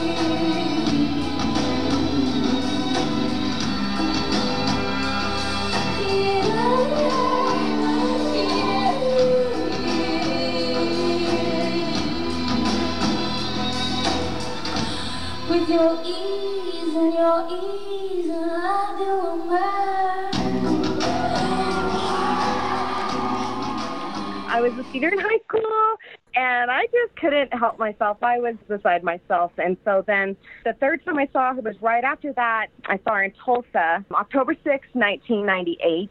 This was the second time I went to a Tori Amos show with Cherish. And she did iieee again, so I saw that song twice, and I about died. Fast forward to the fourth time that I saw Tori, sadly, it was a few tours later. I had gone through some things. I'd gotten married and, and had a kid and all the things. And um, I was starting art school and all that. And I had moved to Albuquerque, New Mexico. And I saw her the Scarlet's Walk tour. And I know that you were there with me, Eve. I didn't know that at the time, of course. I had went alone. I was new to the town and I, I didn't know EWS existed and I was just kind of like, I win, you know, and I was really close to the stage and I held up a painting I did, but I wasn't able to give it to her and I was sad, but she ended up playing iieee, the last song before the encore.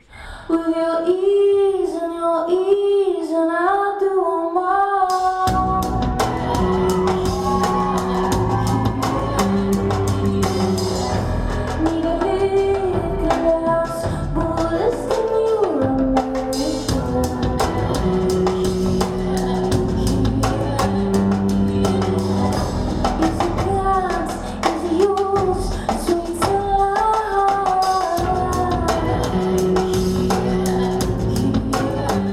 And that was sadly the last time I ever saw Tori, but um Oh, no. and I've never got to meet her and it's like a huge regret that I've had Oh, forever. no.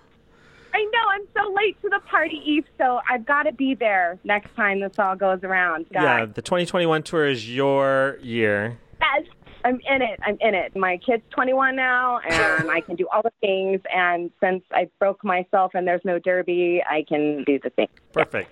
Wait, so now tell us why iieee is your love and tell us everything that we don't know. Okay, well, when I first listened to it, I loved it due to its creepy sweat lodge vibe. Um, at the time, I was a teenager, um, and I'd done a lot of mushrooms. And at one point in my childhood, I'd lived on an Indian reservation, a Navajo Indian reservation, and it just kind of invoked that ceremonial tribal feeling and I was like what is this song? You know and I had already loved the other songs coming up to it you know uh, Spark and Cruel and Black Dove and it just kept building and I was just like oh my god iieee, what the fuck? And um, it was so different from, you know, her norm. And it always felt so heavy and like deep. Even though at the time in 98, I wasn't quite a mother yet. I, I had my kid in 99, but I didn't grasp what it was really about. I just, I captured, I felt the mood. And I really sought music that was deep like that. And that's why I loved her so much. So the entire album kind of felt like that to me. Like you're kind of sick and waiting in water and heavy and like liquid. And it feels like you're in the womb and like you're the baby listening, you know, like what you would hear in a womb. And like, I know that, you know, she was going through all of that turmoil and grief with losing the baby. And it just, it just really hit me. And it was just such a, I don't know, just such a beautiful representation and a different aspect of hearing music. You said two things. You said that sweat lodge vibe, which is perfect how you describe that. And then second, you also mentioned it sounds like you're in the womb, and that's also uh-huh. perfect. I feel like those are great ways to describe this album and perfect. So, well done. Thank you. Thank you. When I was listening to the line by lines with you guys, I was like, oh, oh, you know, and I really related to a lot of the things that you said. I think, you know, everything has so many layers to her music, you know, the reality versus like the vision quest that she goes on.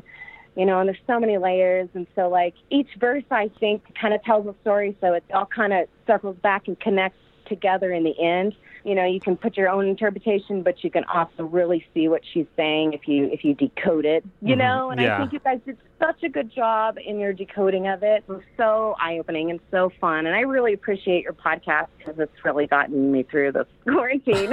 I, swear, it's just like a breath of fresh air. I swear. Hey, it's gotten us through this quarantine too. So now I have a question for you. You've like we're asking each other on this episode, where is the perfect place to listen to iieee? Anywhere in the world, anytime. Where would be the ideal place to listen to this song for you? Oh, for me? Oh Yeah. my God. It is in currently New Mexico, in a trailer park where I lived whenever I was three years old. And it would be right there in that Navajo Indian reservation. It'd be there with my parents and the bonfire and the whole bit. I think I would circle it all back around. That sounds so peaceful, but also spiritual. Yeah, it sounds everything. It sounds like everything.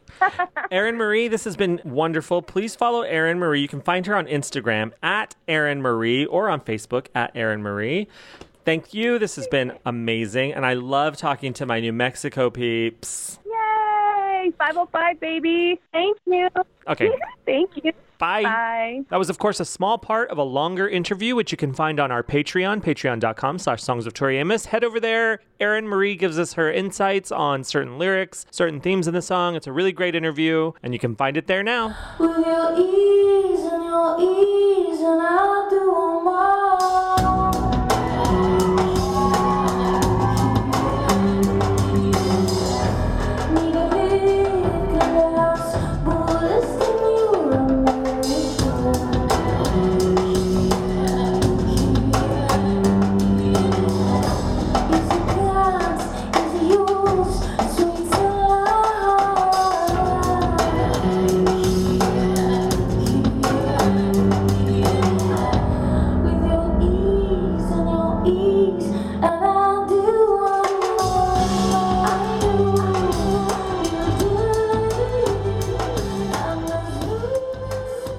Our seventh episode of the season, Liquid Diamonds, came out. She was a summer bride, June 24th, 2020. Our all female episode, our three female co hosts, and we women. Mm-hmm. That was fun to do. Yeah, it sure was. If we hadn't earned our lady cards up until that point, we certainly did. We certainly grew sympathy vaginas. Mm-hmm. I didn't grow mine. I dug mine out. I uncovered mine. yes, that's better. Thank you. Before we forget, where is the perfect place to listen to Liquid Diamonds if you could? I mean, I was going to save this for Pandora, but I would want to be like in the bottom of a dark blue pool of water, surrendering. Shay. I would want to be on like a rocket ship to another galaxy. That mm. sound in my ears. David? I want to be in a hot tub at night outside under the stars eating clear jello. That just seems really decadent to me. Is that a thing? I don't know. That's so liquid diamondy of you. It should be. From Alternative Press, July 1998, Tori says, On this record, I really spent time with Sorrow, and I realized that she's got a shoe collection too. She can tell jokes like nobody. Her view isn't always about tears, but she knows tears. She understands them, but she's really comfortable putting her feet on the dock with me in the water, looking at the jellyfish and finding the beauty. I think in the end, this record is very much about dancing with Sorrow. It must be really annoying for Sorrow to have such a bitchin' shoe collection, and then when she hangs out with Tori, she has to take them off to dangle her feet on the side of the dock. Good point. It's like, no, but my shoes. ah. Red Baron wrote us on Twitter to say, Another brilliant episode, guys. Amazing. But you forgot, not the Red Baron and Sister Named Desire were fade-ins too. Keep up the good work. Hmm. Well, you might say someone with the Twitter handle Red Baron has some skin in this game to point that out to us. Thank you. Yes. Yes. Always looking out for yourself. okay, She's Your Cocaine, released July 8th, 2020. Another summer bride. Where would you listen to She's Your Cocaine? In a dark back room of a club with like 10 lines laid out in front of me, but I just blow it. I blow it all off the table. Speaking Nobody's I don't need that this cocaine. Speaking of a moment where that answer came very quickly, Shay. I would listen to it in the bathroom at a whole concert. Why would you go to a whole concert? I've actually seen Hole several times when they played with Marilyn At Manson. two Brute? I know, right? Courtney Love shoved her guitar in my face. I was offended that Hole came in two albums above Tori on the 1998 Rolling Stone album charts. So offended that I didn't even mention it. Mm-hmm. I won't say that band's name. I won't say the word Hole. Makes sex very difficult. What do you say instead? um, I'd like to know too, Efren. ever since you've left my apartment, there's a vacancy in my heart. you know that's not what he meant. Why don't you read this from Rolling Stone online, August 8th, 1998? Almost 22 years to the day before we put out our episode. I think a lot of people listen to your songs and think that they are all autobiographical, and it sounds like a lot of them probably aren't. How would you know? How would he know? Honestly, how would this person know? Seriously. I don't think you've been through the experiences you write about. Tori says, Well, it's both. I think it has to be both. If you're going to purge other people, you have to purge yourself. It's tricky to sneak in an all access code to somebody else's psyche. You have to knock first. With yourself, even though I think nobody has complete access to their own psyche, well, you do have the right to plunder yourself. So I'm in a lot of my material, but I might not necessarily be the character you think I am. I let you think I'm the good guy just because people like to think of me as the good guy, though sometimes I'm the villain. Can we think of a moment where Tori is not the character in the song that we think she is? Yes, Tell me. pass the mission. Who is she? She's the hot girl. We didn't know that? Fine. Pretty good year. She's the omniscient observer uh huh. Mm hmm. and Lucy. Yeah. She's Lucy. What if she's not Scarlet at all? What if she's crazy? What if she's Amber Waves? Hmm. What if she needs the help and so she's created a character, Scarlet, to come help her? Round and That's round she nice. goes. I like that. I like this idea. I think that as Tori has grown up, or as she's gotten older, or had sort of a completely settled life, she has a husband, she has a child. She's, you know, presumably in a lot less turmoil than she was in her 20s and 30s. Since then, I think that her writing has expanded outward, and she's maybe even not in the songs anymore all of the time. Hmm. Obviously, her perspective and her musicianship and her talent create the songs, but maybe she's not in them as a character. Do you think there's any world in which Tori is in fact the Hoochie woman? No, no, I have a very specific thought on Hoochie Woman. Tell me. I'll tell you when we get there next year. Joe Olson wrote us on Facebook to say, I remember in 2007, she told Pink is the New Blog that She's Your Cocaine is not one of her favorite songs, but that she found a way back into it via one of the dolls. Has always stuck with me, like with Amy Lee. She said she hated My Immortal, but less devastating. Beautifully read, David. Thank you.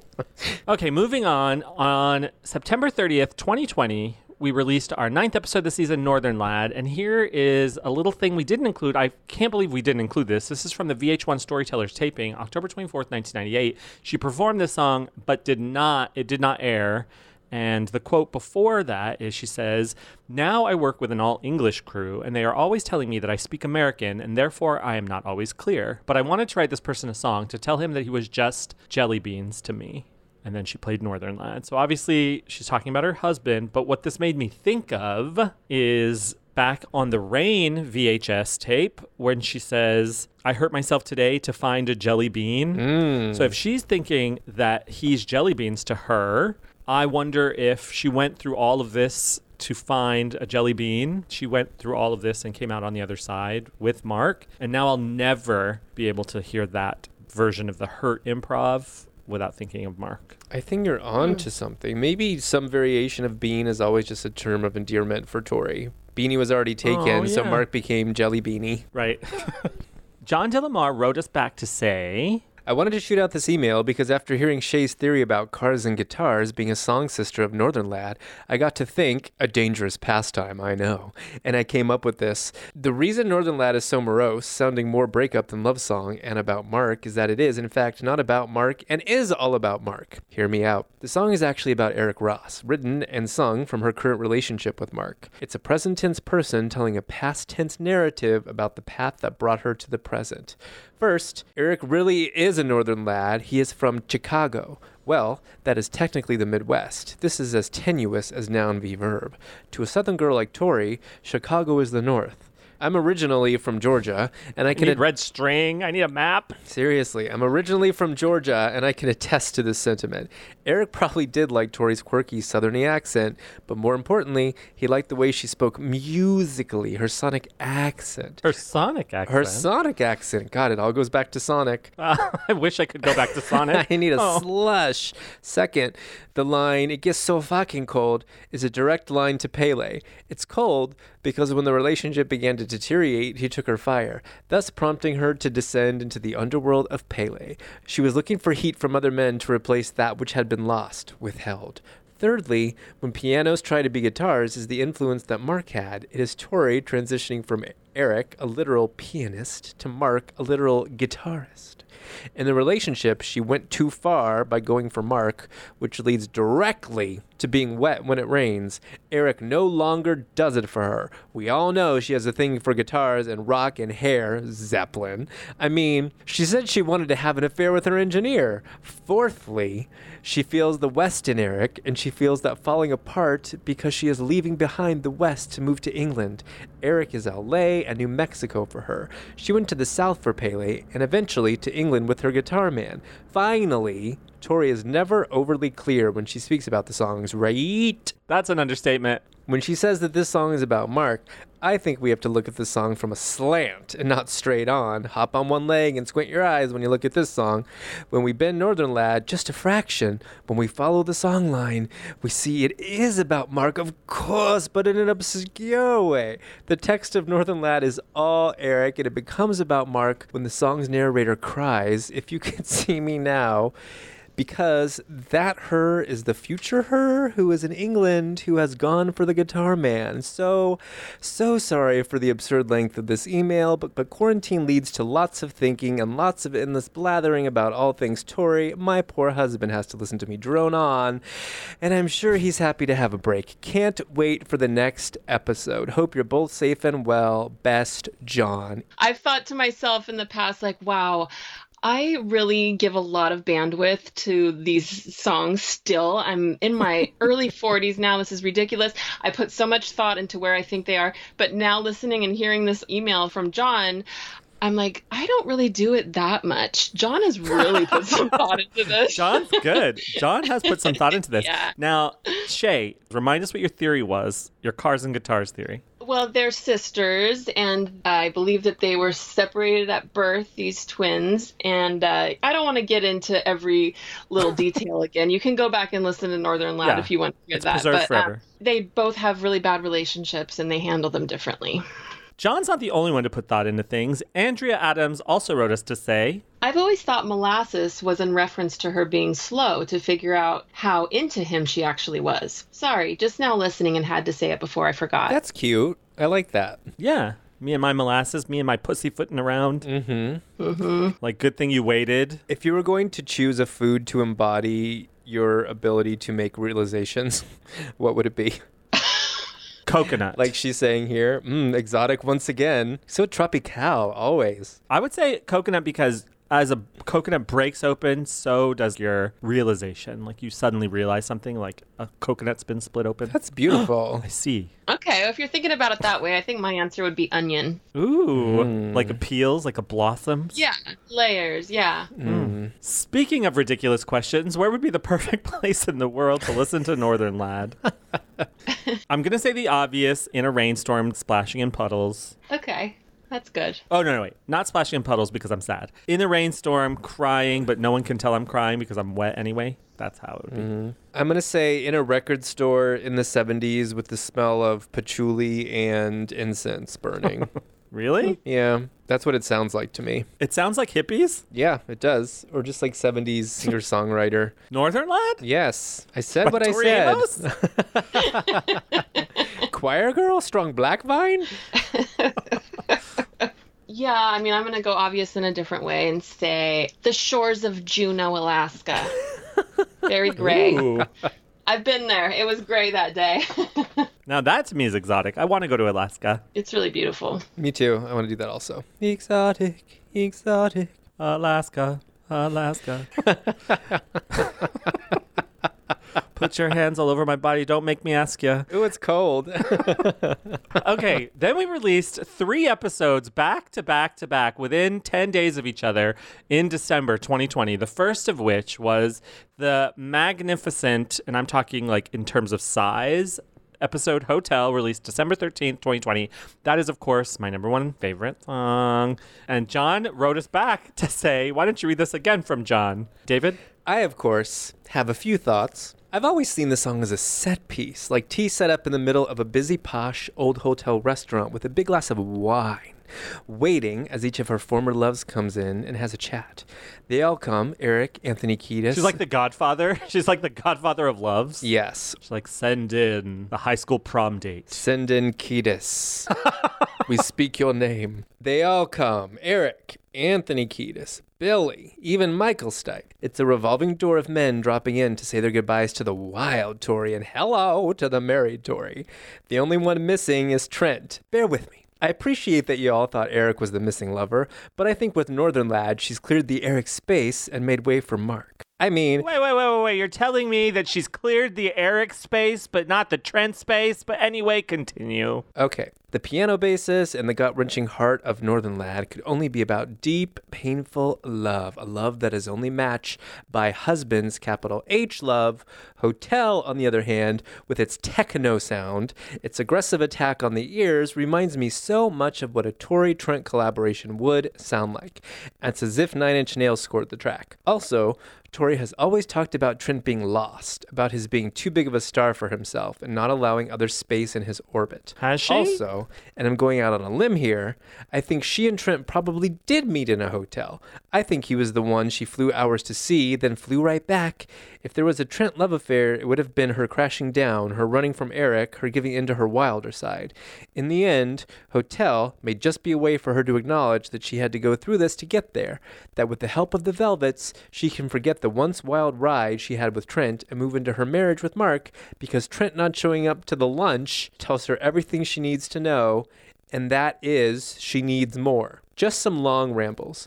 Interesting. I have a recollection that we did mention "He Who Shall Not Be Named." Of course in we that episode, did. and that we, yeah, that was my recollection. So good, John. And he always signs it John Little Baker Baker, which I think we should start signing our emails with our former screen names from Tori communities, like Efren parentheses space person. What would yours be? David, you know what it is. You're just trying to get me to say it. What? David. Just say it again. David. What was it? I can't remember. David, parentheses, eternal fat man. Footman. Eternal Eternal footman. Footman. Footman. the eternal Footman. Footman. I can't believe you didn't quality control that screen name before you I went was with it. too excited to get on AOL for the first time, and I just had to type something in. Okay, I was like, accept, not taken. Good. I had waited 15 minutes for it to come on. Yes, web crawler love Tori it. Amos. Chris Gray wrote us to say, why don't you read this, Shay? Amazing hotel episode, guys. When you got to the Exit 75 lyric, I had a gut feeling, and this may be a reach, but looking on the map, if you are driving north from Santa Fe, Highway 76 to Truchas, then take exit 75 and follow the 75 and the 518 up the high road to Taos, maybe? We did mention this, I think, on the Playboy Mommy episode because I was so excited about this fact that if you go off, if you take exit 75, you can get to Taos. And it kind of clued me in onto like a piece of the song that may have been written sooner. I just wanted to read it again because I'm so excited and enthused about it. Mm. So many maps and places in the Tori lore. It's just so great to be able to find something that's tangible and real in a real place. You know what I mean? Right. Yeah. Like Yeah. you can link it back. Yeah. Where would you listen to Hotel, like the perfect place? I'm gonna go literal and say the Madonna Inn. I don't. I don't know if either one of you have ever been to the Madonna Inn. I in San want Luis to go to the. Madonna Inn so bad in San Luis Obispo. oh my God. So beautiful. I've been there once, and the room we stayed in was amazing. So, any room really, if you look at their brochure, any room is straight from like the 60s. Every piece of furniture, every piece of art is like so true to the time, and it's beautiful. And I just want to sit by a fireplace at the Madonna Inn and and drink hot cocoa and listen to Hotel. Hmm. The wonderful other Pete wrote us on Twitter to say, Also, I always love the archive forum posts. I'm totally with the poster making the Lollipop Guild but Nazi esque observation. Hotel takes me to Cold War West Berlin sometimes. The ending can lead to the Spark B sides. Last stop on the Kurfürstendamm. Kurfürstendamm. Kurfürstendamm. Last stop on the Kurfürstendamm. I know because I took German for four years in high school. Thank you. Uh, Pete goes on to say, a magnificent epic of an episode. You really did this monster proud. I love Hotel so much because it's a different story every time I play it. The M and the him and the me all become different characters. I love it. Did you say, David, where the perfect place to listen to this would be? No, I didn't. Do you guys know about that creepy clown motel in Nevada? Like in the middle of nowhere? It's like a creepy clown theme hotel that looks like it's been there forever. That's where I would listen to it. A, because it's ah. a hotel slash motel, but my dating history is nothing if not a cavalcade of clowns. I would not listen to this in the hotel. I would actually listen to this as I have just jumped out of a plane and waiting for the parachute to open. I can imagine you in a jumpsuit with goggles on, jumping out of the side of a plane. Yeah. That's what I'd scream as I jumped out of the plane. With your your cheeks flapping, like when you see videos of people skydiving. Yeah. Where are the velvets? yes. You can just imagine the gaping mouth of air flowing through. That's the only way I can hit the notes. yeah. One, a two, a one, two, three.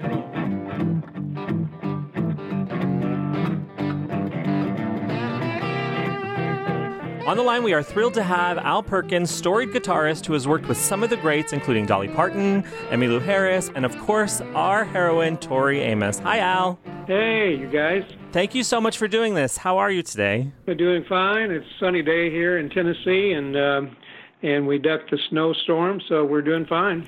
So, you are one of the greatest steel guitarists I hear working in the industry. I want to hear how you discovered A, your own musicianship, B, your love of the guitar, and then C, specifically steel guitar. Like, tell us that journey. Wow. My father played um, guitar. He played acoustic guitar. He would sometimes just grab the guitar and play and sing a song or two, usually country music, you know, back in West Texas.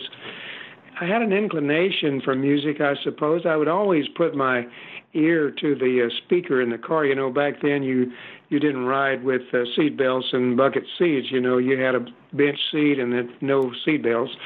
So I'd be between my mother and dad, and the speaker would be facing directly back toward the passengers, and they would catch me uh, putting my ear to the uh, speaker. And I did that because I wanted to hear the full range, you know. And back then the speakers were pretty good, but you you had to get a little closer to hear like the bass and feel all the lower frequencies and things. So they thought I was hard of hearing. So so uh as we uh, got over that particular hurdle, there was a uh, fellow named uh, Dunnigan who started a school of music uh, for Hawaiian music, and it, they would send people down through the streets, uh, you know, of uh, these little towns, uh, oil towns and things, and and ask, knock on doors, and find out if anyone was interested in taking Hawaiian steel guitar lessons. So they knocked on the door on a Saturday when my father happened to be home, and um, he said, uh, "Is there anyone would like to learn to play the steel guitar, the Hawaiian steel guitar?" And of course, my dad knew what it was, so I didn't know what it was. And he says, "Well, you've heard it on, you know, programs that we listen to, you know, country music." Finally, they talked back and forth, and I was kind of hum hawing. And, and then he said something. He said, "Well, I think the girls like the musicians." Ah. and uh, but anyway, uh, long story short, I I started taking lessons uh, uh, back then, and I guess that was probably about nine nine or nine years old, and um, learned to play the steel guitar, the Hawaiian steel guitar. I had a great a great uh, teacher, a very very gifted teacher named Al Petty that was a big start for me and and I got calls you know to play with uh, groups around West Texas and play on television and I won a won a TV once in a in a contest there for an amateur contest and and that was the first TV my parents had so So let's fast forward to 1997. You're you have a career going. You've worked with a like a lot of amazing people by this point. Crosby, Stills, and Nash. I'm reading here. Buffalo Springfield. You've worked with a lot of people by 1997. Yes. How do you become involved in uh, the recording of From the Choir Girl Hotel? How do you become involved in the whole sound of Playboy Mommy? Boy, that's a, you know I can't remember the exact uh, person that called. I was here already in Nashville Mm-hmm. and doing sessions, and I was uh, we had finished the stint with uh, Emmylou Harris Mm. doing the the Nash Ramblers, and I was still doing you know sessions with all all the folks that uh, called. So I got uh, this call to come over there. I guess it was December of mid December of '97, yeah. And um, they flew me over and picked me up at the airport there in London, and uh, limousine me all the way down to Cornwall. Six hours, no? Yeah, Yeah. that's a long time. But I, you know, the driver was very interesting. He he had driven for I guess some of the Beatles and Wow. Eric Clapton and all that, and I had fun just talking to him about about music, you know. And we got down there, and um, I I didn't know how many songs or or what the deal was until I got there. But as it turned out, they just wanted me for that that one song. Um, and uh, uh, Mark Hawley, I believe is his name, became Mhm. her husband, right? Mm-hmm. He was the engineer, and it was basically just uh, just us. I think there might have been one other person there. I think the guys that played on the the track were already gone. You know. Mm-hmm. I was going to ask you that. Um, are they still playing with her or playing?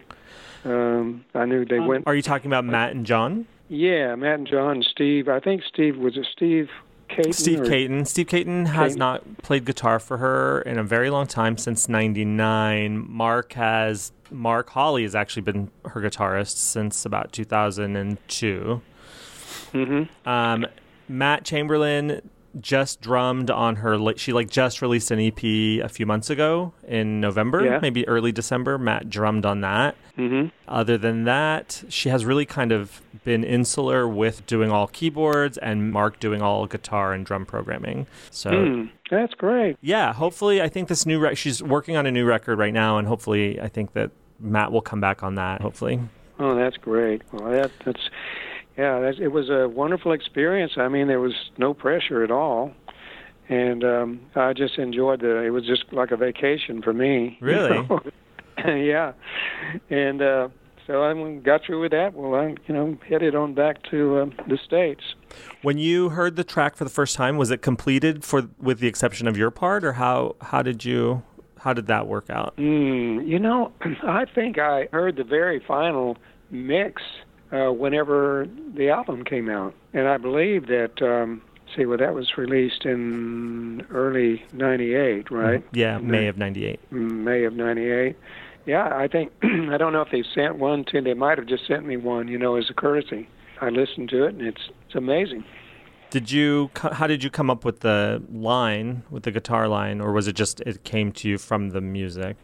As I recall, it's uh, it's usually just feeling what's going on in the track, you know, Mm-hmm. and also just uh, vocally how that it's just one of those things where you just kind of sense where to go Yeah. and what's going to work with with the feel of it and everything and and I've been blessed with that that ability I think and it's not as it's not so many notes but it's in the placement and in the context of the notes you know Yeah.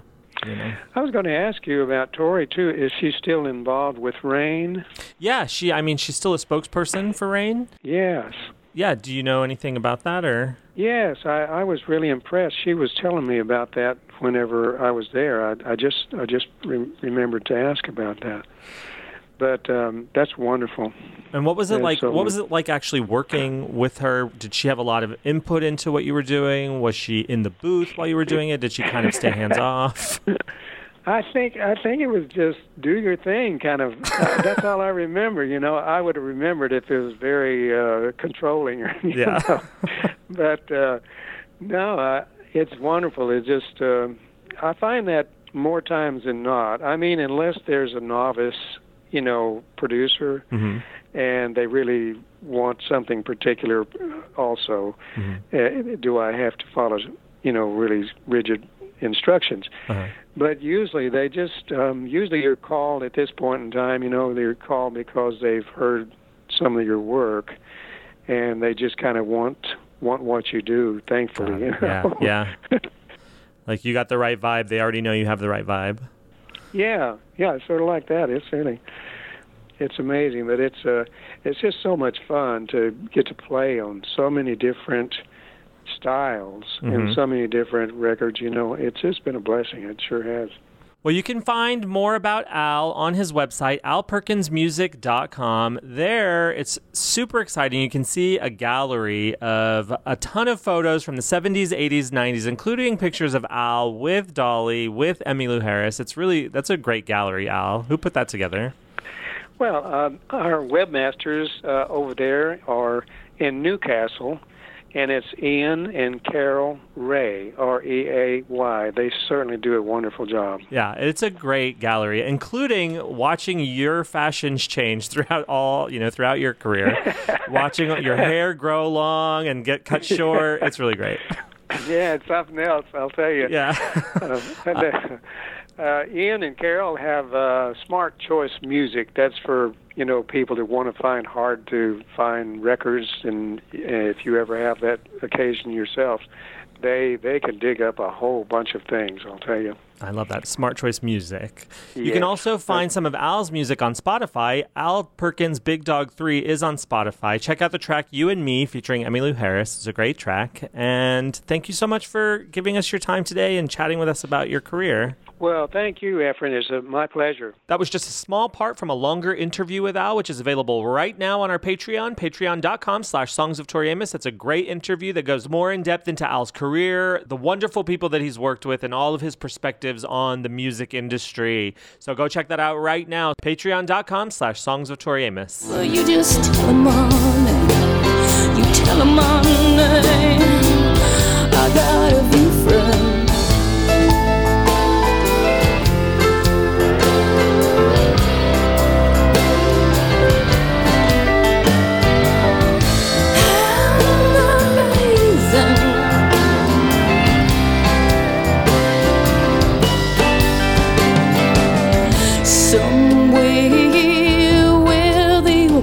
orchids grow, I can't find those church bells that played when you died, played Gloria,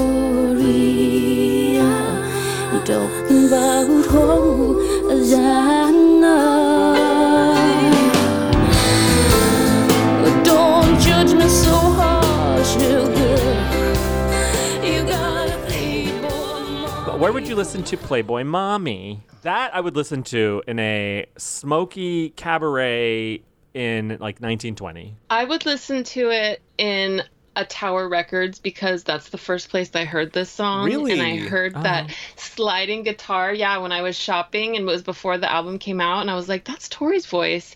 And then it was Playboy Mommy. And I was like, what is this song? She's like country now or something. But yeah, it was in a Tower Records. And I will always remember that was the first time I heard it, in What- first place I heard it. it so the- let's go back there. Was it the four song sampler? I don't know what it was that they were playing. I mean, it must have been that they had some kind. Of It must of. have been that four song sampler, right? Yeah. Was it like a listening station? No, it was playing like in the store, like how they would play music in the store. Yeah. Wait, was, just was it the Tower played Records in Hollywood? in Concord, where I lived Oh. up here in the Bay Area? Yeah. Because that would have been David playing it, right? Yeah, totally. We have a former Tower employee on the line. Yeah, Hi, but it's, David. It's really Tower forever. Once a Tower employee, always a Tower employee. Do you have a secret handshake or a secret like wave when you meet other former Tower employees? Yes, you're like store 144. Me too. Mm-hmm. Have you seen the documentary that um, Colin Hanks made about Tower Records? I did watch it. You did watch it? Yeah. it? It's really good, Efren. You should see it. Yeah. Did you know that TowerRecords.com has been relaunched? Oh, really? They have online retail. I don't know why, because it's not like we're at a loss for sources to buy music online, but they have like an Mm. online presence now. Yeah. Having an online presence is probably much cheaper than like maintaining any brick and mortar stores. Yeah. That's cool, though. I'll have to check that out. Where would you listen to Playboy Mommy, David? I would listen to it on a cruise to Alaska, and I would have too much champagne that I'd be drinking out of a slipper, and then I would go tumbling down a spiral staircase and land at the foot of the buffet. Mmm, shrimp. Oh, Exactly. delicious. From the Lowell Sun, November 8th, 1998, Tori says, It's not like I knew it, the miscarriage, would happen, or that I called my manager a day later and said, Hey, book the studio time.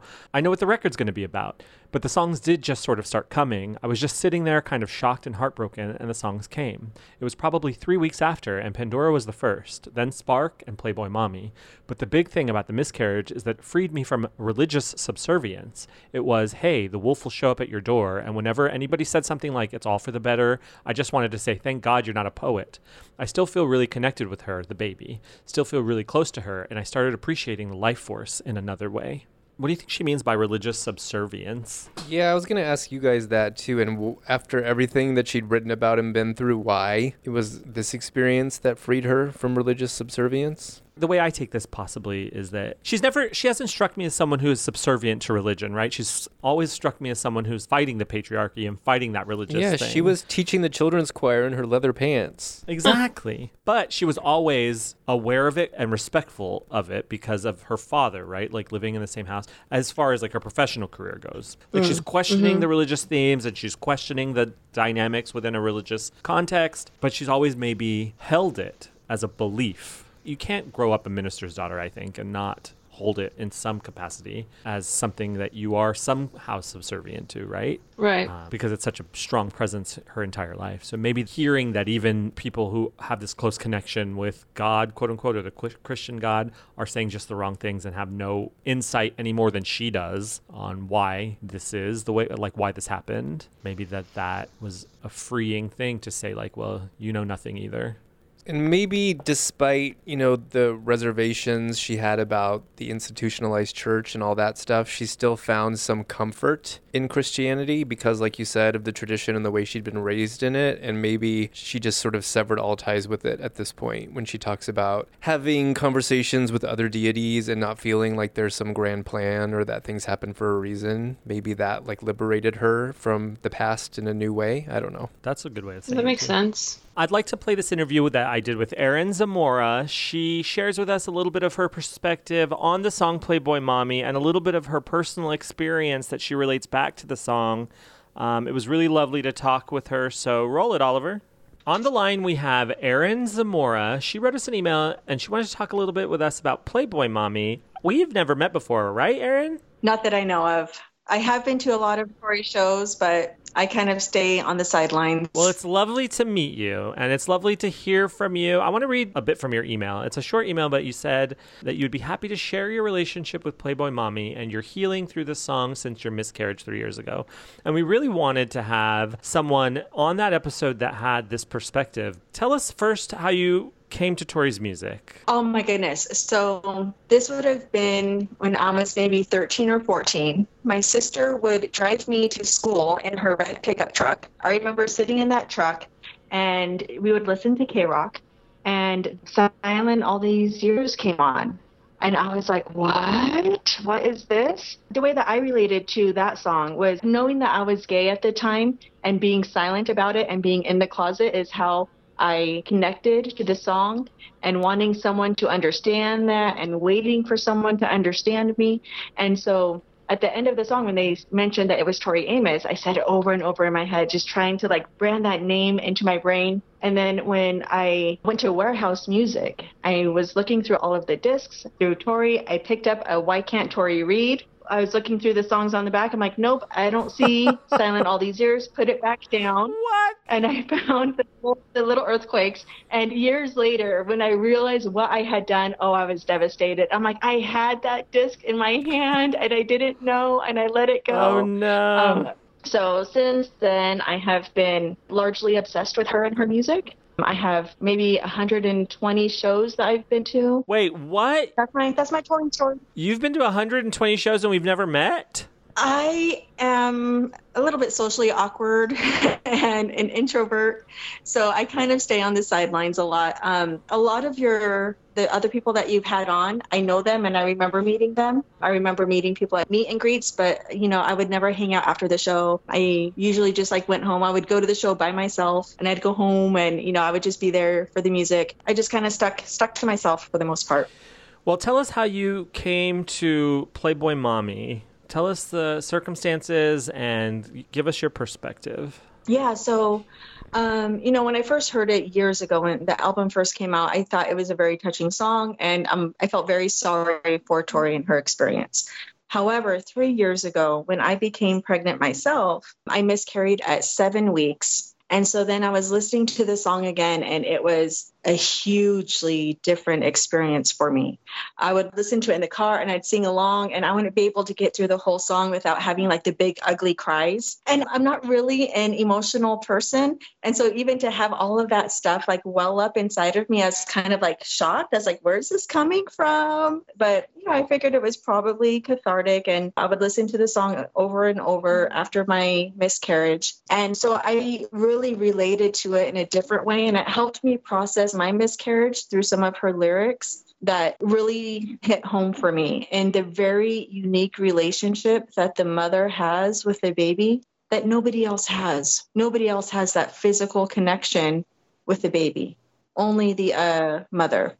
And so having so being able to listen to Tori's song and her lyrics about that, it really supported me in being able to understand my feelings and everything I was going through. And she the way that she said it, it was just perfect. And it was like, yes, yes, girl, like this is everything that I'm feeling. So What were the I want to know what the lyrics were specifically that maybe changed for you when you heard it again. You thought like, "Wow, it never occurred to me, but this is what this is about."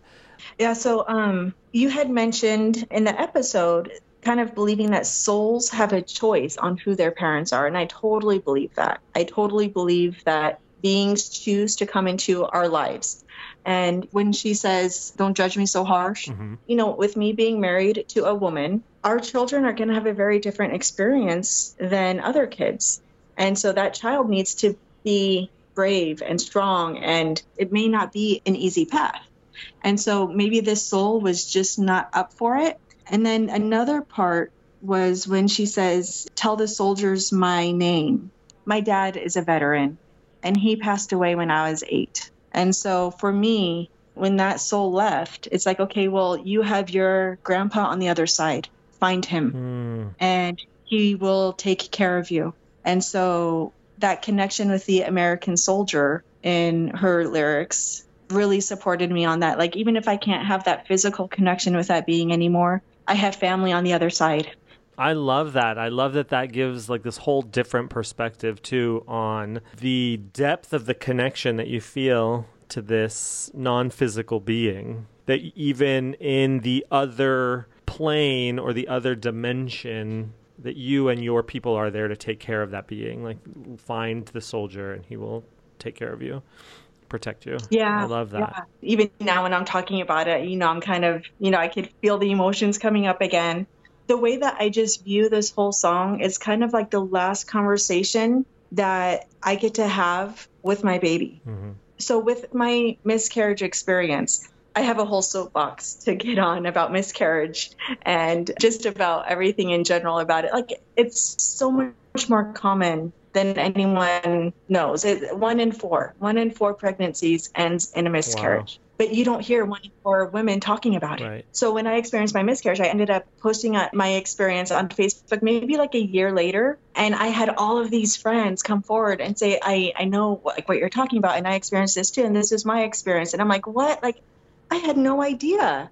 Because it's such a private thing that people don't talk about. Can we explore that for a moment? Like, I know that it is such a private thing, and that obviously is part of the reason that people don't talk about it so much, and that there's sorrow attached to it, and we're taught not to really give voice to our sorrow, or don't be emotional, or don't be hysterical.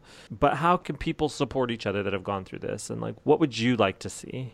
Well, I think everything that Tori is doing is the right thing to do. It's making it part of, of the normal conversation. It's not making it a taboo subject. And she's really good with that through all of her music. You know, when you think about Me and a Gun, mm-hmm. bringing to light sexual assault, bringing to light miscarriages.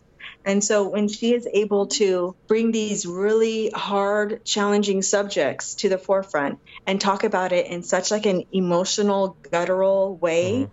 that connects people, so people end up having that emotional connection with her music and they have that emotional connection with her. Mm-hmm.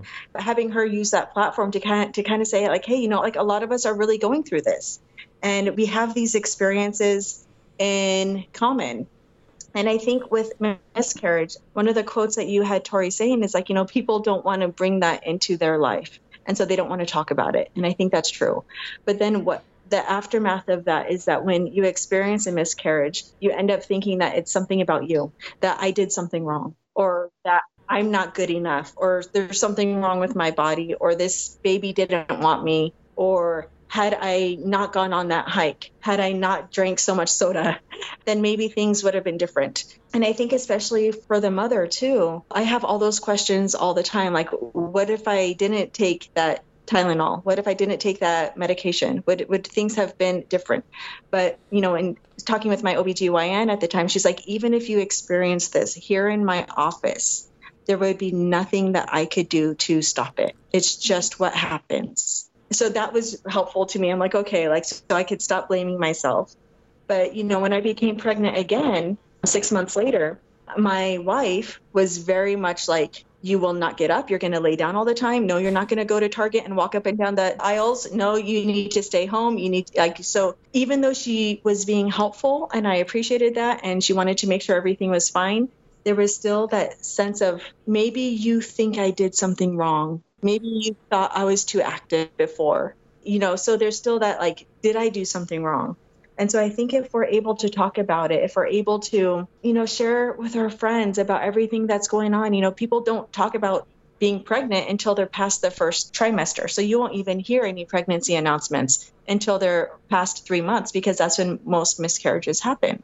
So there's that whole situation of like, I don't want to have to experience this loss. I don't want to have to tell people I'm, I'm pregnant. No, I'm not pregnant anymore. Yeah. And then have to tell the story over and over and over again. Um, but I think it's in the sharing of the story with people who are able to hear it, with people who are able to have that tear in their hand you know, just to be able to share that experience and just to be with them and just to allow that sorrow to be present. That's such a powerful story that you just relayed about the doctor. Your doctor who said that even if this started happening right here in this office, there's nothing I can do. And that does relieve you from the blame, is not the right phrase, but it does help i think it would help with the guilt like there even if it started Yeah. right this moment it's just something that happens like you said Um, Erin, I thank you so much for being here and being open and vulnerable and adding this perspective for our listeners. I think that that blows my mind just to uh, have such a connection with another being. Like that is something that I think is just as a man beyond me. But I really appreciate your openness and your honesty. Where can people find you online if they wanted to follow you? So um, the only place I really have online presence um, that is public would be on YouTube. Ooh. So I have a channel.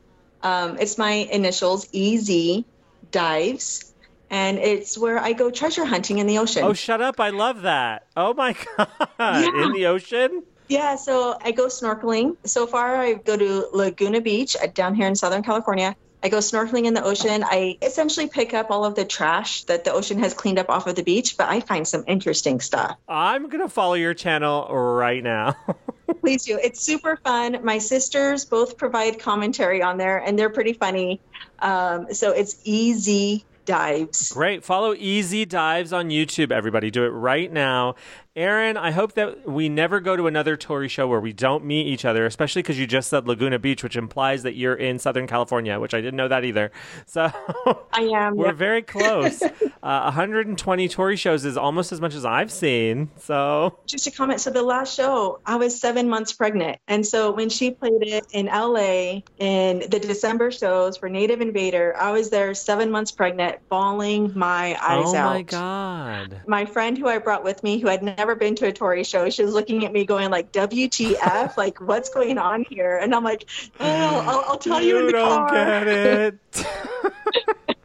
How come you didn't come to our end of tour party at the precinct? Pregnant. Because I wasn't aware of any of this stuff. Um, I'm still catching up on all of the podcasts. I'm in the middle of Boys for Pele Oh, now. I love it. So I'm still catching up. So I have a little bit of ways to go. I still have to get through all of Choir Girl. great. But I skipped ahead and listened to the Playboy Mommy episode just to prepare for this interview. And so I think it happened perfectly. It's it's great that you ignored me. I mean that you didn't that you missed my email.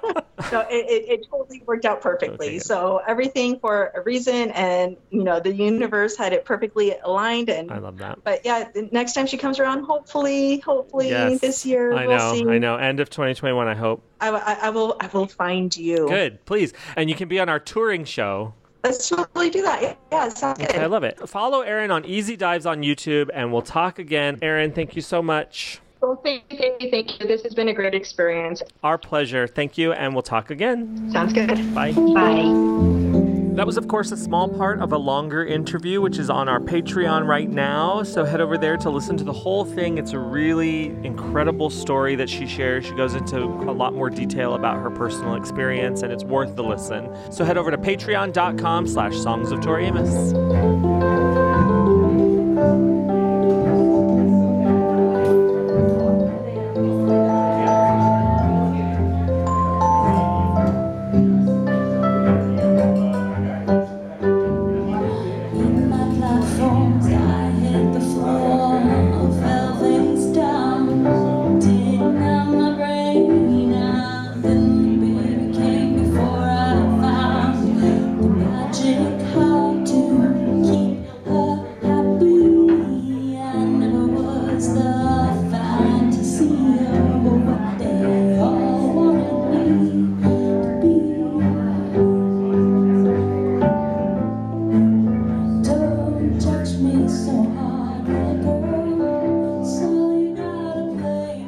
Final track of the album, Pandora's Aquarium.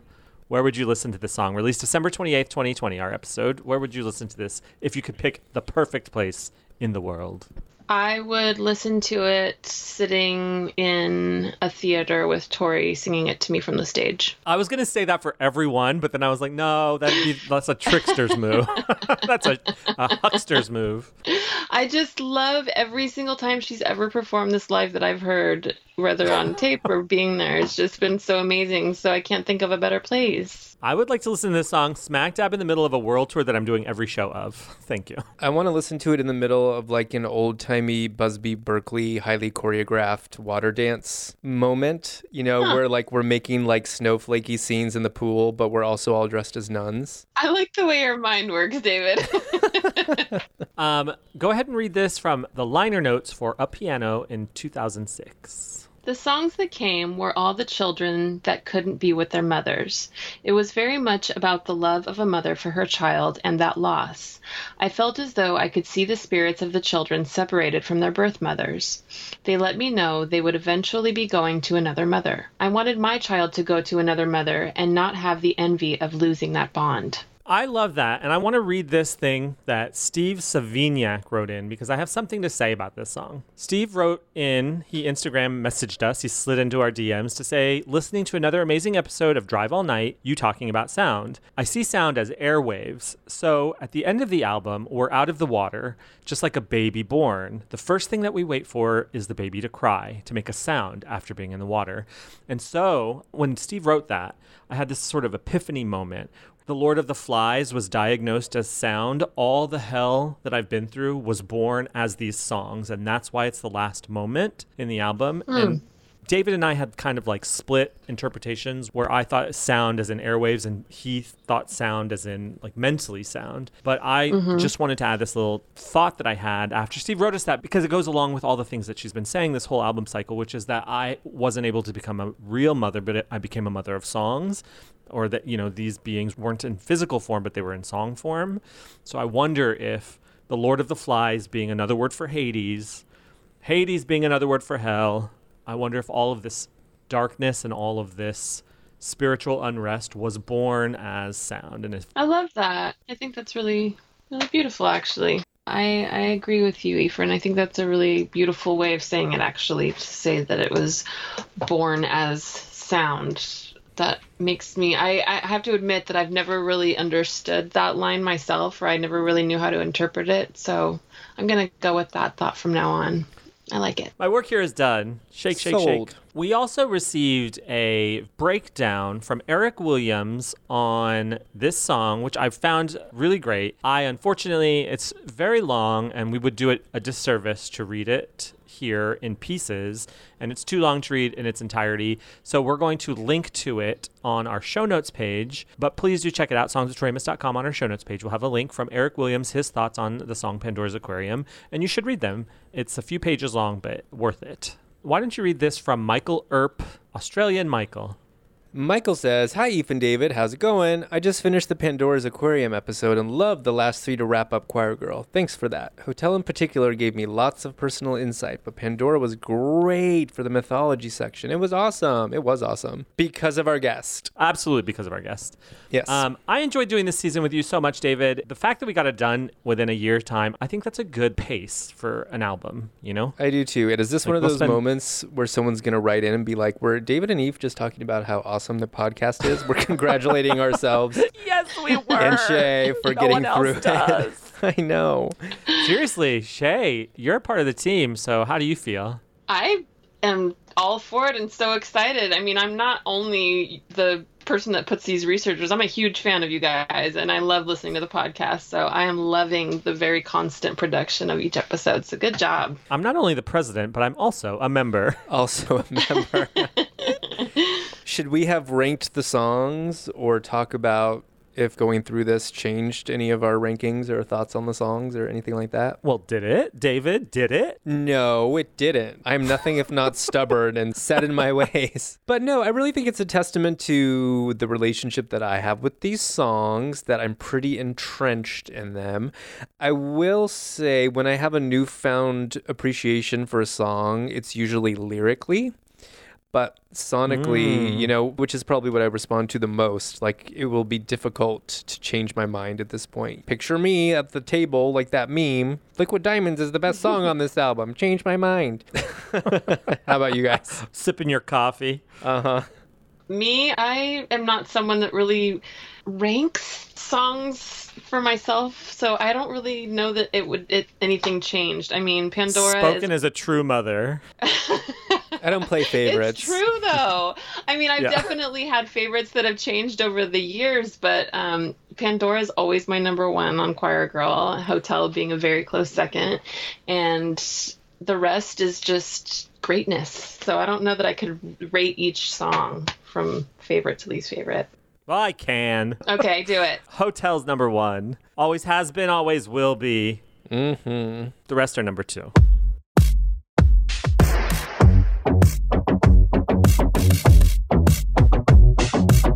You're listening to Brandon Hellman's new remix of Cruel. If you want to hear it again or in its entirety without us talking over it, you can head over to our remix archive on our website, songsoftoriamus.com. Well, we did it. We finished the whole season. The whole album is done. We'll never go back, David. Are you sure about that? No. We may revisit it. How's your nicotine addiction at the end of the season? Still hitting them patches, David. Thank you for asking. Hitting them hard. How's your nicotine addiction? Pretty good. I'm on the patches too, but I wear them as pasties. Oh, cute. Feeding those toxic chemicals directly into your nipples. like a nicotine shot directly to the nipples. Just bloop bloop, slap them on. Party time. Keeps them taut and thick like erasers. Uh huh. I'm a real Playboy mommy. Well, I've had so much fun doing this. Shay, you being on our episodes is really it's a perfect fit. You just slid in perfectly. Aw, thanks. I've had a lot of fun doing it with you guys. Thanks for inviting We- me back. You should come back and do it more often. I'd be happy to. Just let me know and I'll fire up the mic. Fire it up like David's pants at the Portland 98 show. Yeah, we are. I know, yes. that makes me want to give your little baby feet a hug. Oh my god, thank you. Yes. From now on, we'll say this episode is lit like my pants at the 1998 Portland show. if that's not niche, then nothing is. I know. Everyone will know what that means. if you like what we do, head over to our social media profiles Facebook, Instagram, Twitter. We are Songs of Tori Amos on all platforms. But if you really like what we do, you can head over to patreon.com slash songs of Tori Amos and become a supporter today, where we have many different perks at many different levels, mostly exciting new audio content. We're, we're living in two timelines, David. We are running simultaneously through Choir Girl and Little Earthquakes Revisited. And the interesting thing is that the episodes are coming out back to back, numbered the same. So this is episode 413. The next episode we do will be 114, and then 414, and then 115. It's wild. I love synchronicity, though. It like totally pleases my mind that we're doing it this way. Me too, and it makes sense. We're at the center of all Tori space and time. Across the multiverses, we can see all past and present unfolding at once. Yeah, we're in two timelines at the same Uh-huh. time. But if you want to be a guest, call us on our hotline, 323 296 9955, and leave us a voicemail. We will get back to you and we will talk about booking you for the B side season or the Venus season. If you have a specific song that you want to talk about, some of them are already booked up, but not all of them are. So get on it. Or you can email us songsoftoriamus at gmail.com. What else can they do, David? I like how we put them to work at the end of every episode. Me too. Can we task someone with learning how to play a concertina? Oh yeah, we should get a concertina, official concertina, like a concertinist. Exactly. We couldn't find the harpsichord tuner, but we can find a concertinist. How hard could it possibly be to find a harpsichord tuner? We were looking for a specific one, not just anyone. Oh, that's true. we just asked any harpsichord tuner. How was Boys for Pele? What was it like working on it? you worked on that, right? Um, Shay. Yes. Tell us your favorite thing about Tori Amos. We have some time. Really? The show's not long enough. her ability to touch every one of her fans in different ways and speak to different parts of their lives and have us all come together in this community and know that we share even though what she might be doing for one person is completely different for another person but know that we just share her in that way. That's my answer Something that the wrap up always shows me is that how the same line can mean completely different things to different people, how we can all interpret it so radically different. I always forget that Mm-hmm. my way is not the only like I'm always like obviously it means this and it's always Yeah. surprising to see that it means other things to other people. Sometimes surprising, often infuriating. Yeah. and I'm sure they feel the same way about us. I'll bet. Uh. well, this has been a blast. We'll be back next week. I'm excited to talk again. Shay, would you be down for doing a new segment called Tales from the Librarian? sure what's that all about I have no idea, but the title just came to me. okay i'm in You're the librarian. But is it Tales from the Lysharian? What about Tales from the Shabrarian? Shabrarian? Shabrarian. I love it. Uh-huh. This has been such a blast. Thank you both for existing, and we'll talk next week. Thank you. Talk to you guys later. Bye, Bye. guys. Bye.